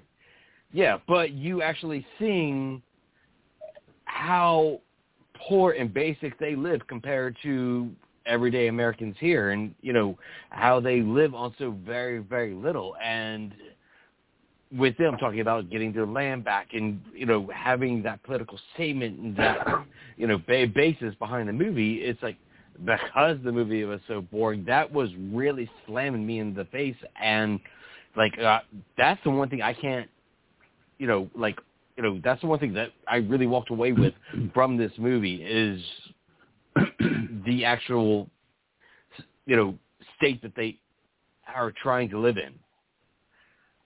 All right, King, you're up. Yeah. Um, again, just to resound what the monkey had said, uh, good on paper, you know, just poor execution, you know, and uh, it probably would have been better if they had just subtitled it and let them speak in their native language because it just comes off as just bad acting. Um, the story is very weak. The characters are all very weak, you know, and there was that times that I'm doing my notes where I actually fucked up and I actually confused characters. So I had to go back and rewind it and be like, oh, okay, that's that character. So I have to rename that character because I thought it was another character. Um, I just didn't like any of them. Um, I got the vibe that they were trying to go for, but I was just, I was just so bored with so much talking. There was just so much talking in this movie and Mhm. we get to like a, a half hour, maybe 40 minutes into the movie, and then I'm like, okay, well, this is only an hour and 27 minutes, so they got to pick it up. And then they do, and it's like, well, then they drop it back down. And there's more dialogue. Um, it's just there was a lot, um, and you know, at the end, I was so bored. Like I was just so bored with this movie. Like there was nothing really fun happening in this movie. Um, you know, even Shudder was like, well, there's young girls that need to use makeshift weapons and their horror movie knowledge to destroy aliens. Well, that never played out because yes, we do get uh, calls to John Carpenter's The Thing, um, but other than that, there wasn't really them talking about horror movies at all and how they're going to defeat the aliens. But we'll get into it. so when we open the movie, we're opening up on the waters of Alaska where Atta is on a boat and talking about how the Inuit have been hunting for many generations. He's talking to his daughter Micah, who we'll later see, um, and he's telling her about knowledge and patience is important to survival. And as they eat some snacks, Micah picks up a harpoon gun and fires at a target as we cut to six years later at the Cumberland Peninsula, Nunavut, edge of the Arctic Circle. And that's when we see a geologist in a snowsuit riding out to a remote part of the area and starts doing some tests that he notes down. The man realizes that he has dropped his gloves and retrieves them as we hear some strange noises in the background. The man goes to investigate and comes across a creature in the snow that quickly kills him with a spray of blood as we cut to the title card slash back. And then to Stupid the nearby white hamlet people. of yeah, stupid gloves. Uh, but we cut to the hamlet of Pangnirtung, population 1,481, a million miles from anywhere. And that's when we're introduced to teenage Micah, the little girl from earlier. She gets a text from her friend Lena telling her that they're heading to the playground. Micah grabs her coat and is on her way despite Atta needing some help. And at the playground, we get introduced to Uki, who is altogether spooky and Uki, as she's making My a deal favorite. with a young girl. Well, I hated her. I wanted her to die so bad, and we never got Oh, that. she we'll was so there. much fun. Nope. I, I just I, every time she started talking, I'm like, stop talking. Like your voice just fucking is abhorrent. But anyway, uh, she is talking to Aju, who is Micah's sister, and saying if you give me fifteen dollars, she can take care of complicated stuff like a cell phone. So Aju really wants to hang out with Uki, and that's all she really wants. And that's when we see Jess arrives and wants Uki to give the money back, but Uki says no and rides off on her bike, being chased by Lena. Micah and another friend show up soon, chasing after Uki. And that's when Micah decides to force Uki off her bike and get back Aju's money. And as they all ride off, Uki decides to join them because they're all friends for some reason, as we see a beam of light in the distance shoot up from the ground. Micah and the girls hang out as we see Micah's dad outside handing out flyers, but no one really seems to be buying in whatever he's giving them. So they take this chance to take out her dad's boat, and as we see on the TV, a report is going on about the dead geologist from earlier. He's missing. They don't know where he is. We know he's dead. So Aju comes up, and we find out that, of course, it's Micah's sister. She wants to come with the girls, but Micah gives her the $15 back and tells her to get snacks. A man asks Micah if her dad knows they're taking his boat out. Oh, yeah, no problem. It's cool. Like, he's fine. So they arrive on an Yeah. island, and Jess talks about taking John the car out for a spin. yeah. So we get dialogue about John Carpenter's thing and how fucked up it is. And Uki counters with the true story of a boy that was dragged into the water as a fog rolled in and killed. But that's just stupid Inuk shit. We found out that Micah likes to say that a lot. Everything's just stupid Inuk shit because she wants to get away. And she loves KFC, by the way, which is very expensive because they're in the middle of nowhere. How do they get KFC? Probably imported in. So while the girls, except for Uki, shit on living in Pang, we see Micah's sister Aju walk through some rocky terrain with her bike. And that's when Micah and Uki, who are also not too far from where Aju is, are arguing over who's going to use the gun that Micah brought. A polar bear shows up in the distance. Uki shoots it, but it immediately gets back up on all fours and begins running at Aju, and in a herky-jerky manner. So it's just kind of this hip, you know, legs over legs. It's not really moving the way that a Yeah. polar bear would. Ah. Aju gets attacked, but survives, as Micah manages to shoot the bear, knocking it to the ground. Pay you to fuck Once that all the girls bear? flee. yeah. It's not a cocaine bear. It's just a fucked up polar bear. So once all the girls flee, you see a flesh-colored tendril burst out of the polar bear's eye and search the ground. So obviously this is some alien shit that we're dealing with. We just don't know what as of right now. So Lena and the girls show the cell phone footage of the bear to their peers, but they all call bullshit. Uki says that it's an Ijiraq and tries to basically talk up the Ijiraq, which is a shape-shifting urban legend that takes away children. And they're all like, that's bullshit, that's Inuk shit. So Officer, Officer well, Feb shows up and busts the tiny balls of some of the teenage boys before being told to go away by Officer Peters. She tells one of the boys, Thomas to take his bike and get a helmet, and that Micah needs to go home because her mom is going to have dinner ready. Before they all leave, Thomas like, hey, you want to come to a party at my house? Like, everybody's invited. And she's like, cool. Can I bring my friends? And he's like, yeah, sure, whatever. Like, so, yeah, that's Thomas E. with his fucking glorious hair. You know, he has a crush on Micah, But Jess has a crush on Thomas E, so we'll see how that develops Oh, later love, on. love triangle. Love but now, now we see, but now we uh, like, and this is like one of those weird things. Like it was throwing me off until I realized, you know, because they're saying, you know, dinner's ready and all this, and you know, it's all light out there, you know, broad daylight all day long, all night long, and it's like, oh yeah, that's right. Yeah. they're in the they're in the middle of they're in the middle of summer. It's going to be with 24 hours daylight. yeah. So we see some worms on a beach crawling over a rock, and then we see a man on the dock. He's wrapping up some netting, but he ends up being dragged off the dock and into the water. As Micah and Aju return home to their father Ata and their mom. Their mom's mad at Micah for not staying home and babysitting her brother Anna. So Aju makes up a story that Micah was defending her from a bully, but their mom's like, I don't care. She wasn't home. I don't care what story you have to tell us. So not cool. And Micah's like, whatever. I have a party to go prepare for. So Jess, meanwhile, is back at home, and we can hear dialogue from Romero's Night of the Living Dead, but on television there's something else on the screen, so I don't know if she was just listening to dialogue and there was another movie on the screen. We never really find out. She gets handed dinner by her mom, and that's when Lena arrives home, late for dinner with no explanation. Her mom demands to see her phone, scrolls through it, discovers they were on the land, which is a groundable offense for at least a month. So you don't go on the land, you stay at home. So you find out later excuse me, that Uki on Aju's bike and does some sightseeing as Jess arrives at Lena's and finds out she's been grounded for that month. Jess begs Lena to go to the party, but she has to watch over her younger sister, and she's eventually won over to go hang out with Aju over the promise of Lena's cell phone case. The girls all congregate at Micah's, and once again, Micah's parents leave for the solstice party that they're going to, where apparently all the people go there to party and dance and get drunk. That's all they do, so they're going to be out of the picture for a while.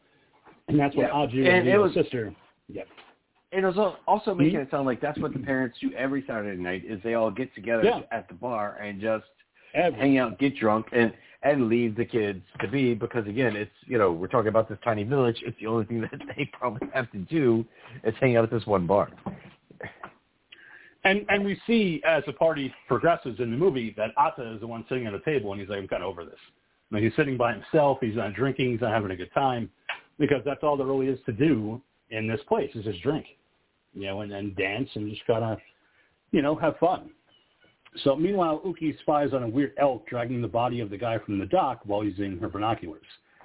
Cut back to on the way to Thomas's house, Leela visits Uki's house and talks to her granny, who says that Uki left, but Uki is supposed to babysit granny.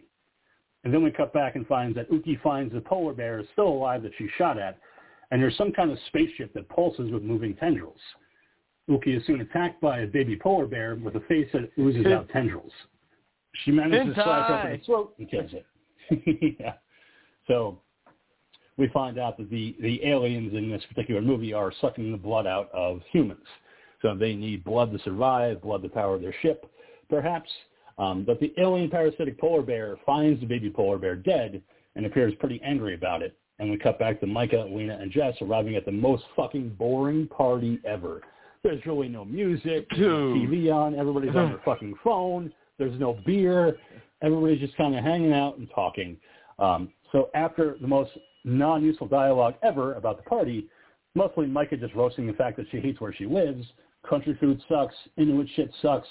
Uki arrives, and at last she's like, guys, shit is kicking off. Aliens are here, and shit is fucked up. And they're like, yeah, whatever. so they ignore her and once again call her a liar. And then we see later Officer Lefebvre lighting up a joint as the alien polar bear appears and quickly takes him down, infecting him with alien parasites. Uki is trying to convince her friends that the aliens are fucking shit up, but nobody really wants to believe her. Micah is like, yo, Uki kicks brick shit. Uh, you know, just get out of here. You know, just get out of here, kick bricks because your shit is weak. We don't have time for you. Suddenly, a boy yells, "Cops!" It's weak. and we see an infected, we see an infected Le, uh, Lefevre stumble into the room. The aliens are wearing his body as a loose-fitting suit as he tries to attack Uki with a tendril coming from the palm of his hand. As people begin to flee, alien Lefevre chases after Uki. Spider walking up the stairs like Regan in The Exorcist. Uki manages to ah. escape as Micah grabs a blade and slashes at Lefevre. And then Uki decides to go hide into a boat and waiting for the all clear, which is coming from Micah. They deduce that the aliens can smell their blood on Uki, so they can track her. But oh snap, Azu also has blood on her sleeve from being attacked earlier by the polar bear. So Oh, we have shit. to go find Azu. So Azu, meanwhile, is hanging out, you know, and she decides that she's going to look for a bag of Skittles, which are hidden under a floorboard in Micah's room. And that's when the fisherman from earlier shows up at at the house. Before she can be attacked, Lena arrives with the others and saves her.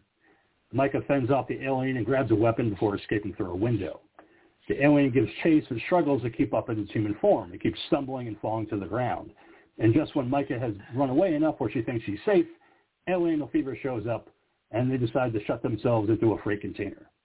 Once seeing Oh, that the man, aliens are and- cool with just waiting outside for them. Yep, yeah, Whoopsie. Yeah, no, and then it's like lock it into the fucking freight container, and it's like they're literally sitting in there. I clocked it like over 15 minutes of them Mhm. just talking in the fucking freight container, and I was like, come There's so the much. fuck on.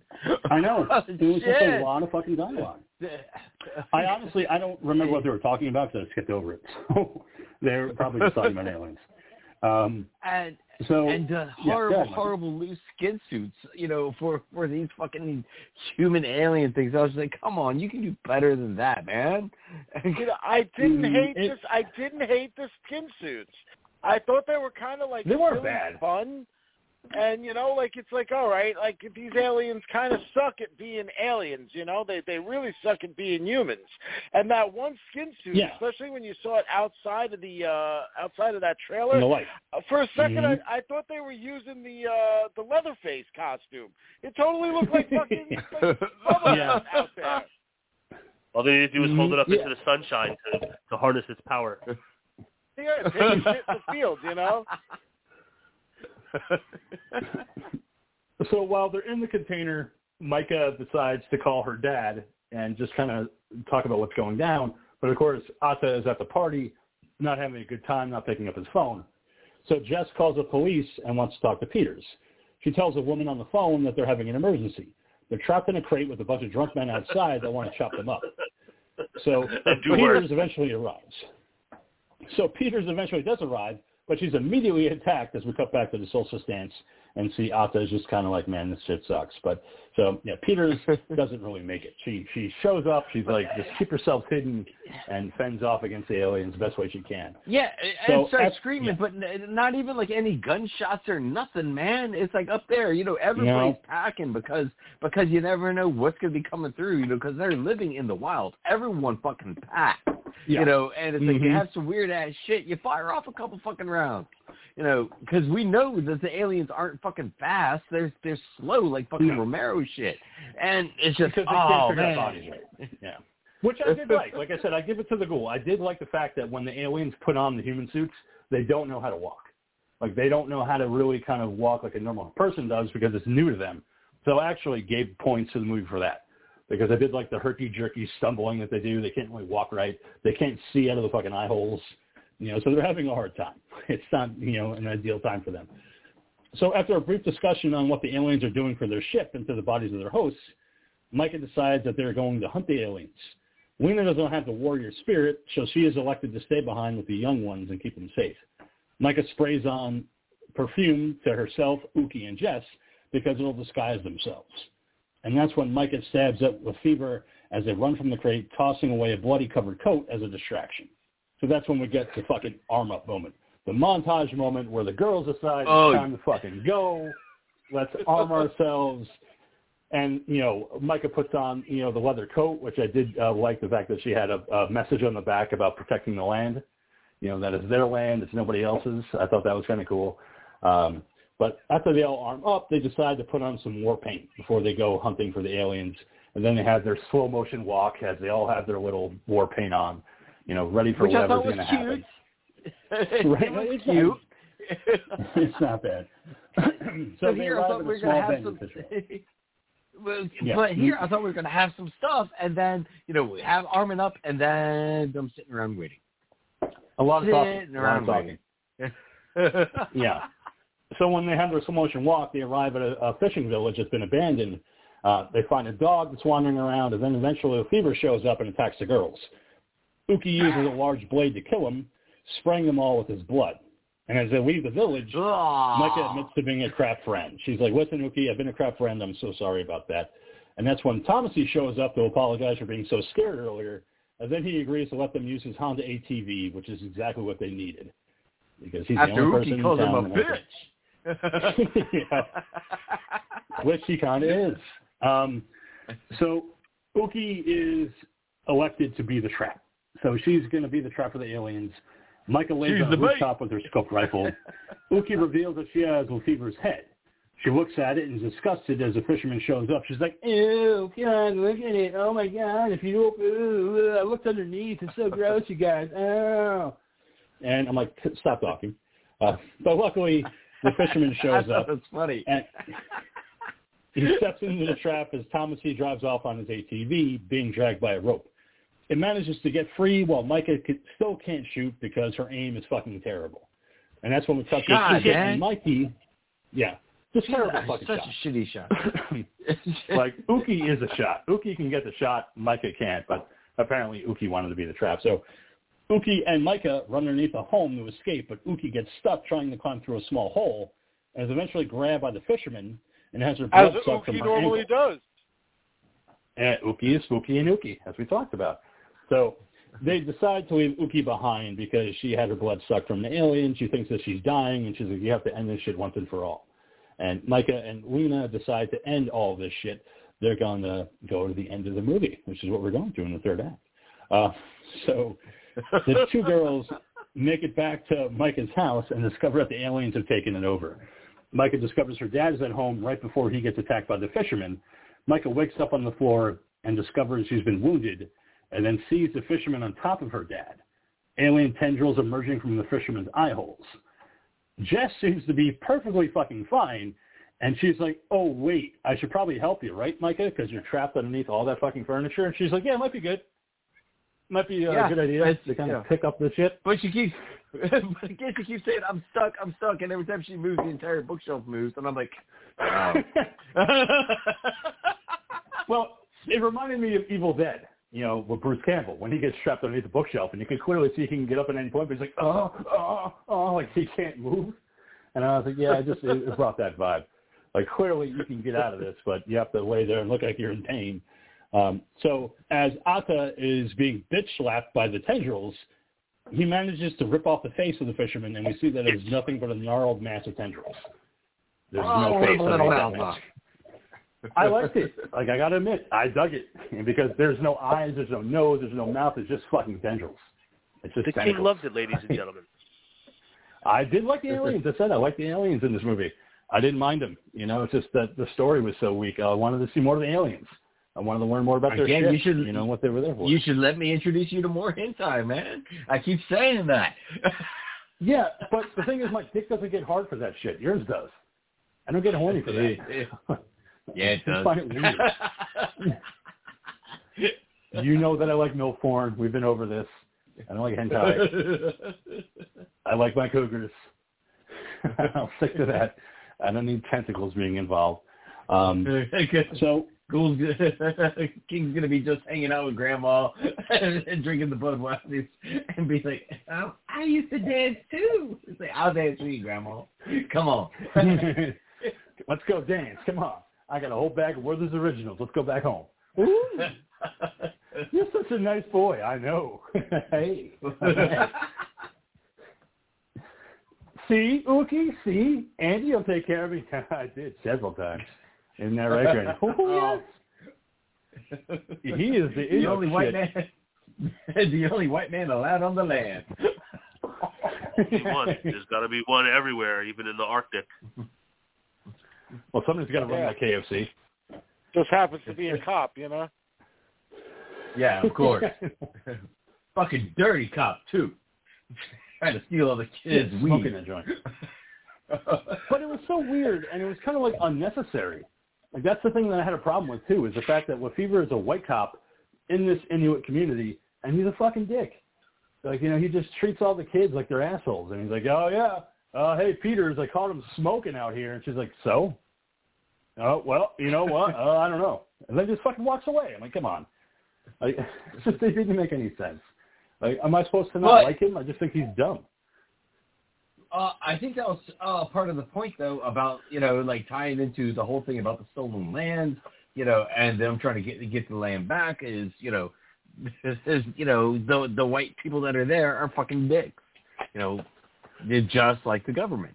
Well, there's one white guy. Like there's one, and that's just Lefevre. Like there's not several. It's just weirdly one. I'm sa- I'm saying maybe Yeah. he was supposed to be a re- representation of that No, no, I, of I white get that. Of just- white I- authority try, trying to you know ru- rule over their land. Yeah, I just I wish it had played out more. Like maybe he should have been like the mayor or something, something weird, you know, where he has more authority, because he clearly doesn't. Because Peters is immediately fucking putting him in the corner, he's like, "Whoosh, "Get the fuck out of here!" He's like, okay, all right. Is it white boy Yeah, day? really. No, it ain't white boy day. Yeah. You know, so again, they could have played with that a little bit more, and I might have been happy with it. But no, it's kind of just kind of a throwaway thing, you know, where immediately he's attacked after lighting up that joint and killed by the polar bear and turned into one of the the alien hosts. So you don't really get too much from him. Um, but eventually, Micah gets free from her bookshelf uh, that was holding her down, and she throws a spear at the alien as her dad Ata hands her a knife, which she cuts into the head off, causing the light beam that had appeared earlier to disappear from the distance. So, uh, um, okay, so I mean, I know we're ending this and we have Yeah. a few more minutes left, What? but um, what the fuck was the light beam? Like, did did they It was the explain it at all? Did I miss it? But I didn't the see a light beam at all when they showed the ship. No, I saw the, the meat ship ship, it- and I'm like, okay. The, when That was the the meat, meat ship, ship. arrived, that's the first time we saw the light beam, and when the meat ship left, that's the second time we see it. Yeah, man. Um, yeah, I just because I remember the light beam when the the geologist got killed, but I'm like, is that okay? So, like, where was the ship? Because all he saw was that little like fucking creature in the It- ground. In That was the- kind of in No, moving the around. ship was what "Fuck is Uki found. It was that pile of mass. That's what Uki found was the massive tendrils and stuff. That that was the meat ship. Right. oh no, I know. That's what I'm saying. But where the fuck was it when the geologist got killed? Because the geologist found that fucking creature, that meat thing, in the snow, and he's like, "What the fuck is that?" And then he gets killed. But we don't see a ship at all. But Well, again, Yeah. a throwback to the thing, it might have been in the ice, and those tendrils are just the first little bits of the ship as it was on its way out. Again, that's a good call. I wish they did that. Like, if that had been the ship the entire time, then I needed to see like the ice melt and for that fucking meat ship to appear. Like then I'm like, oh, okay, I get it. Um, just because it was so confusing. Like the, the light beam at the beginning and the light beam at the end. I'm like, okay, it's the ship, but Yeah. um, it goes out, and then Micah, Uki, and Jess return to the freight container and free Lena, Aju, and the other kids as they watch the meat ship leave. So it's just like, oh shit, we got defeated by a bunch of teenage girls. We got to get the fuck out of here. Oh, fucking go, Yeah, go, go, yeah. go, go. Yeah, I was I was, like. I was confused.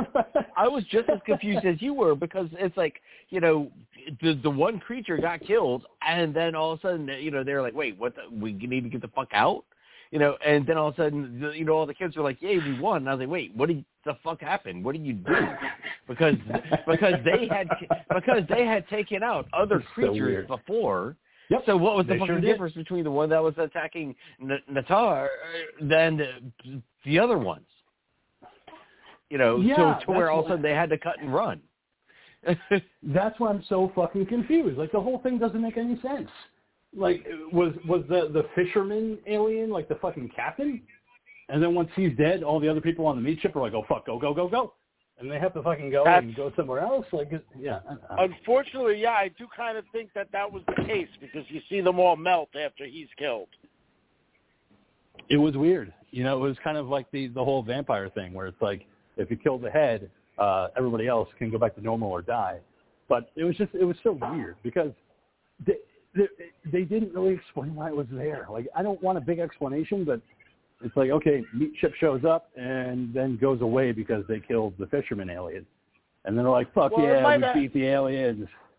It might have helped if they showed at some point that the fisherman alien was indeed like a leader, you know, like make it something different Yep.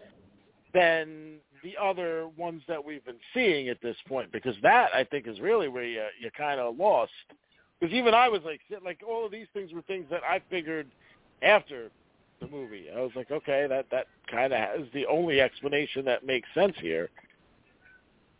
Yeah, and I'm not talking about like an explanation where you see the aliens on the ship and like blah, blah, blah, blah, blah, blah, and fucking talking to each other in their fucking alien language. I don't need that because I think that's hokey. But you know, just give me something that kind of makes sense because none of it really made sense. Like that, it just kind of shows up and the girls are real quick to defeat the fishermen and then they all just kind of go away. Like I wanted more invasion. I wanted more of these fucking meat people to be taking over the town and really fucking shit up. But instead, they just kind of very you know carefully, quietly put it with the girls. Like th- there could have been more that I would have liked to have seen, but they don't really give it to you. Um, you know, that's why I prefer a movie like The Monster Squad or The Thing. Yeah. You know, where it's like it's Yeah, more of like you know, yeah, But yeah, because, because after the fisherman, you know, goes all you know wobbly and dissolves and shit, then I thought the you know the girls were going to take the offensive and then go directly after the meat ship. You know, like Right. you know, okay, we got Mhm. them out of our town. Now let's move, you know, move with the offensive and go after them. But you know, then they just were aliens were like, "Fuck this, we're out." I mean, it would have been great if you had seen like the polar bear and the elk, and then like another alien racing back into the ship, going, oh, oh, oh, oh god, oh god, and just scrambling back into the ship. As like you know, the girls are cheering and shit like that. They're like, oh no, we got defeated by teenage girls. Better go to another place. you know, it would have been. I would have had a laugh. I would have enjoyed it, but you know, it it just didn't happen because they cheer once it's gone, and then you cut to a short time later um, where Ata is on the boat with Micah, and she's wearing you know this this black hooded you know coat, and she seems stronger than she was before. And he's like, "Hey, can we go home now?" And she's like, "No, we have to go further." I'm like, "What do you? Uh, you know what? Be hunting aliens. That's what I wanted. I wanted her to be like, we're fucking hunting them down now. Like we, they left, but I know they're still here, and we have to find them. But no, it's just like a quick scene of her going, no, we have to go further. And it's like, okay, and they go further, and then it's like, okay, and then you cut back to Ata now having a successful, you know, place where you can get food, and he's still handing out flyers, and she's like, I don't know why you have to do that. We're all good, like you know, but he's like, no, I have to because I got to get more of the word out. And that's when we see a bunch of reporters show up, and this one female reporter is like, "Oh shit, you're the girl that killed all the aliens, right?" And she's like, "Uh, no, I mean, yeah, we we did, but it's fine." And that's when Uki's like, "I'll talk to you. I'll tell you fucking everything. What do you want to know? Like, you know, I'll give you the big fucking scoop. Let's go." I'll tell you how many I killed so many aliens. It was crazy. Like I killed like ten thousand of them. Like you know, Micah was cool, but I killed all the aliens. So let's go right off, and I can tell you about my scoop. And of course, Micah's like, oh, you know what? I'll let her have you know the final say. I'll let her be the spokesperson for a little alien you know killing group. Um, so it takes the pressure off of Micah. And then Micah is like, oh, that friend of mine, you know, just folding her arms and smiling as we cut the credits, the end for Slash/Back. Um, so yeah, again, I think I just didn't like it because it just it was confusing in a lot of points, and I thought that there just needed to be more aliens. Like I felt like the aliens took a back seat to the teenage girls. Like it was more about them than it was about the aliens. Agreed. Yeah, a lot of talking, and again, you gotta have the talking. The, the the acting is where it failed, though. Is like because if you're gonna have this much talking, like we said at the beginning, uh, you know, of this thing, to have have them talk in their natural language with subtitles, so then maybe we could have actually gotten some better tones and this and that with them, and you know, w- when they're fighting, when they're arguing and stuff like that, you know, it would come across better. But you know, uh, you know, un- unfortunately, yeah, it's just it's due to you wanting to shoot on location with the actual people in the actual village. Yeah, the acting was just bad. Um, yeah, I think because they definitely used like the Inuit language when they were writing about where they were. Like it would flash to their language, and then it would flash to English, so you could read it. I thought that was kind of cool, but yeah, this movie probably would have been a lot better if they had just subtitled it and let them speak, you know, and and be natural rather than talk English, um, because I think that's where a lot of it falls. You know, I mean, again, like the the Ghoul had said, I think it's great that this woman decided to make a movie in the village where she grew up. you know, make it into an Inuit horror film with aliens and have these Inuit girls and kind of show how bad life is when you're living in the middle of fucking nowhere. Like the whole talk about country food and Micah hates it and she just likes KFC. Of course, it's expensive. You know, I mean, I liked aspects of that, but it, it just it felt like aliens just kind of got thrown in at a certain point. They're like, oh fuck, we can't make a movie about how life sucks here. We have to throw in aliens. Like, and that's just it, it fell by the wayside.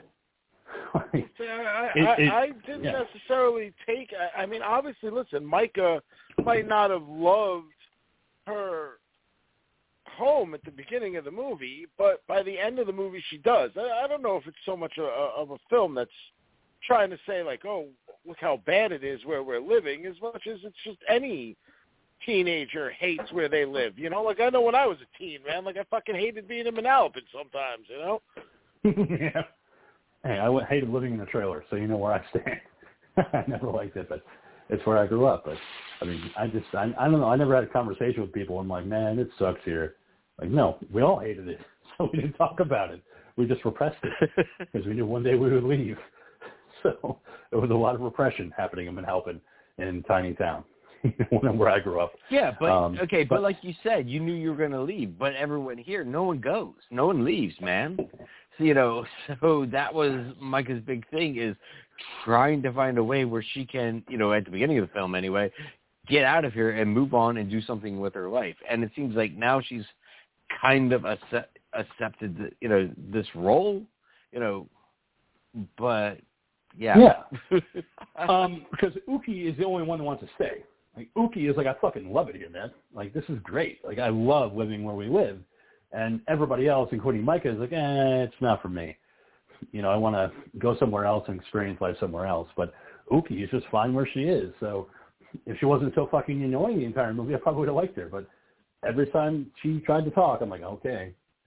You get this whole fucking thing from Uki about how she's fucking cool and shit. you know, it just, it, you know, so. With that being said, that was Slash/Back. Uh, that was the Demonic Dean's film pick of the week for this week. But My next week, pick of the week. I Yay. am going to give my pick to the Monkey. So we're going to do a little switcheroo. So Monkey is going to go Wait. next week, and then I'm going to go the week after. Uh, so Monkey, Okay. what do you have? What are we I'm talking going about next next week? All Yeah. right. Uh, this all right. What, what this is year, the reason uh, for these scheduling shenanigans? Okay. W- w- Okay, we're gonna sit there and watch. Okay, we're doing a movie that I know the King has never watched, and I, I'm hoping the rest of us are going to enjoy it. We are going to watch specifically the theatrical cuts.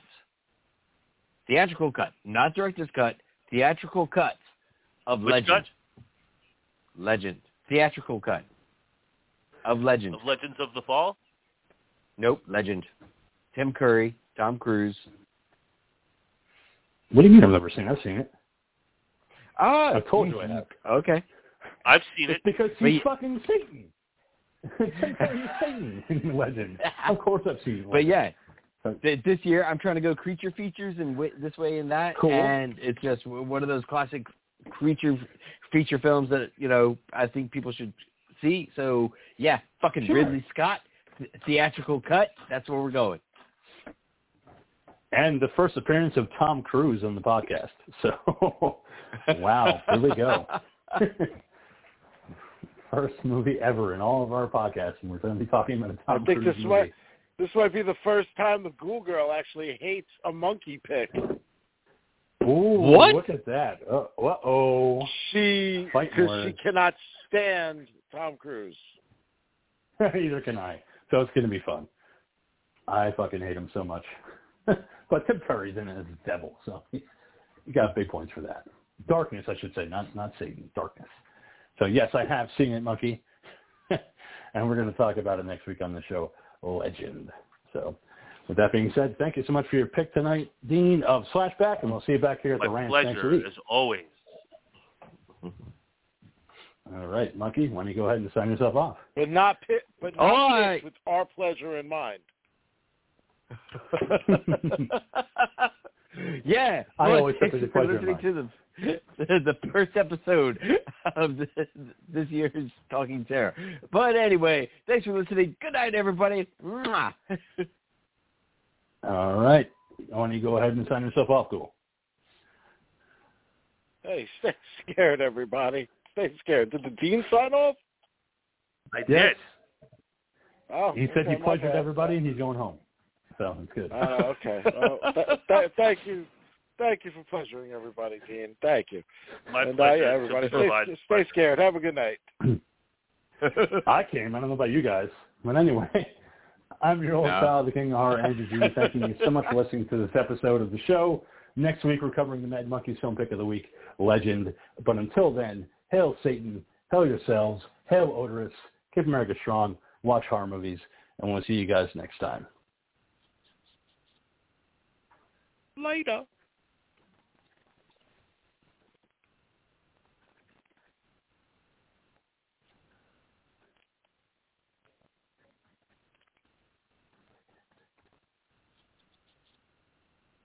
With the Lucky Land Slots, you can get lucky just about anywhere. This is your captain speaking. Uh, we've got clear runway and the weather's fine, but we're just going to circle up here a while and uh, get lucky. No, no, nothing like that. It's just these cash prizes add up quick. So I suggest you sit back, keep your tray table upright, and start getting lucky. Play for free at LuckyLandSlots.com. Are you feeling lucky? No purchase necessary. Void where prohibited by law. 18 plus terms and conditions apply. See website for details.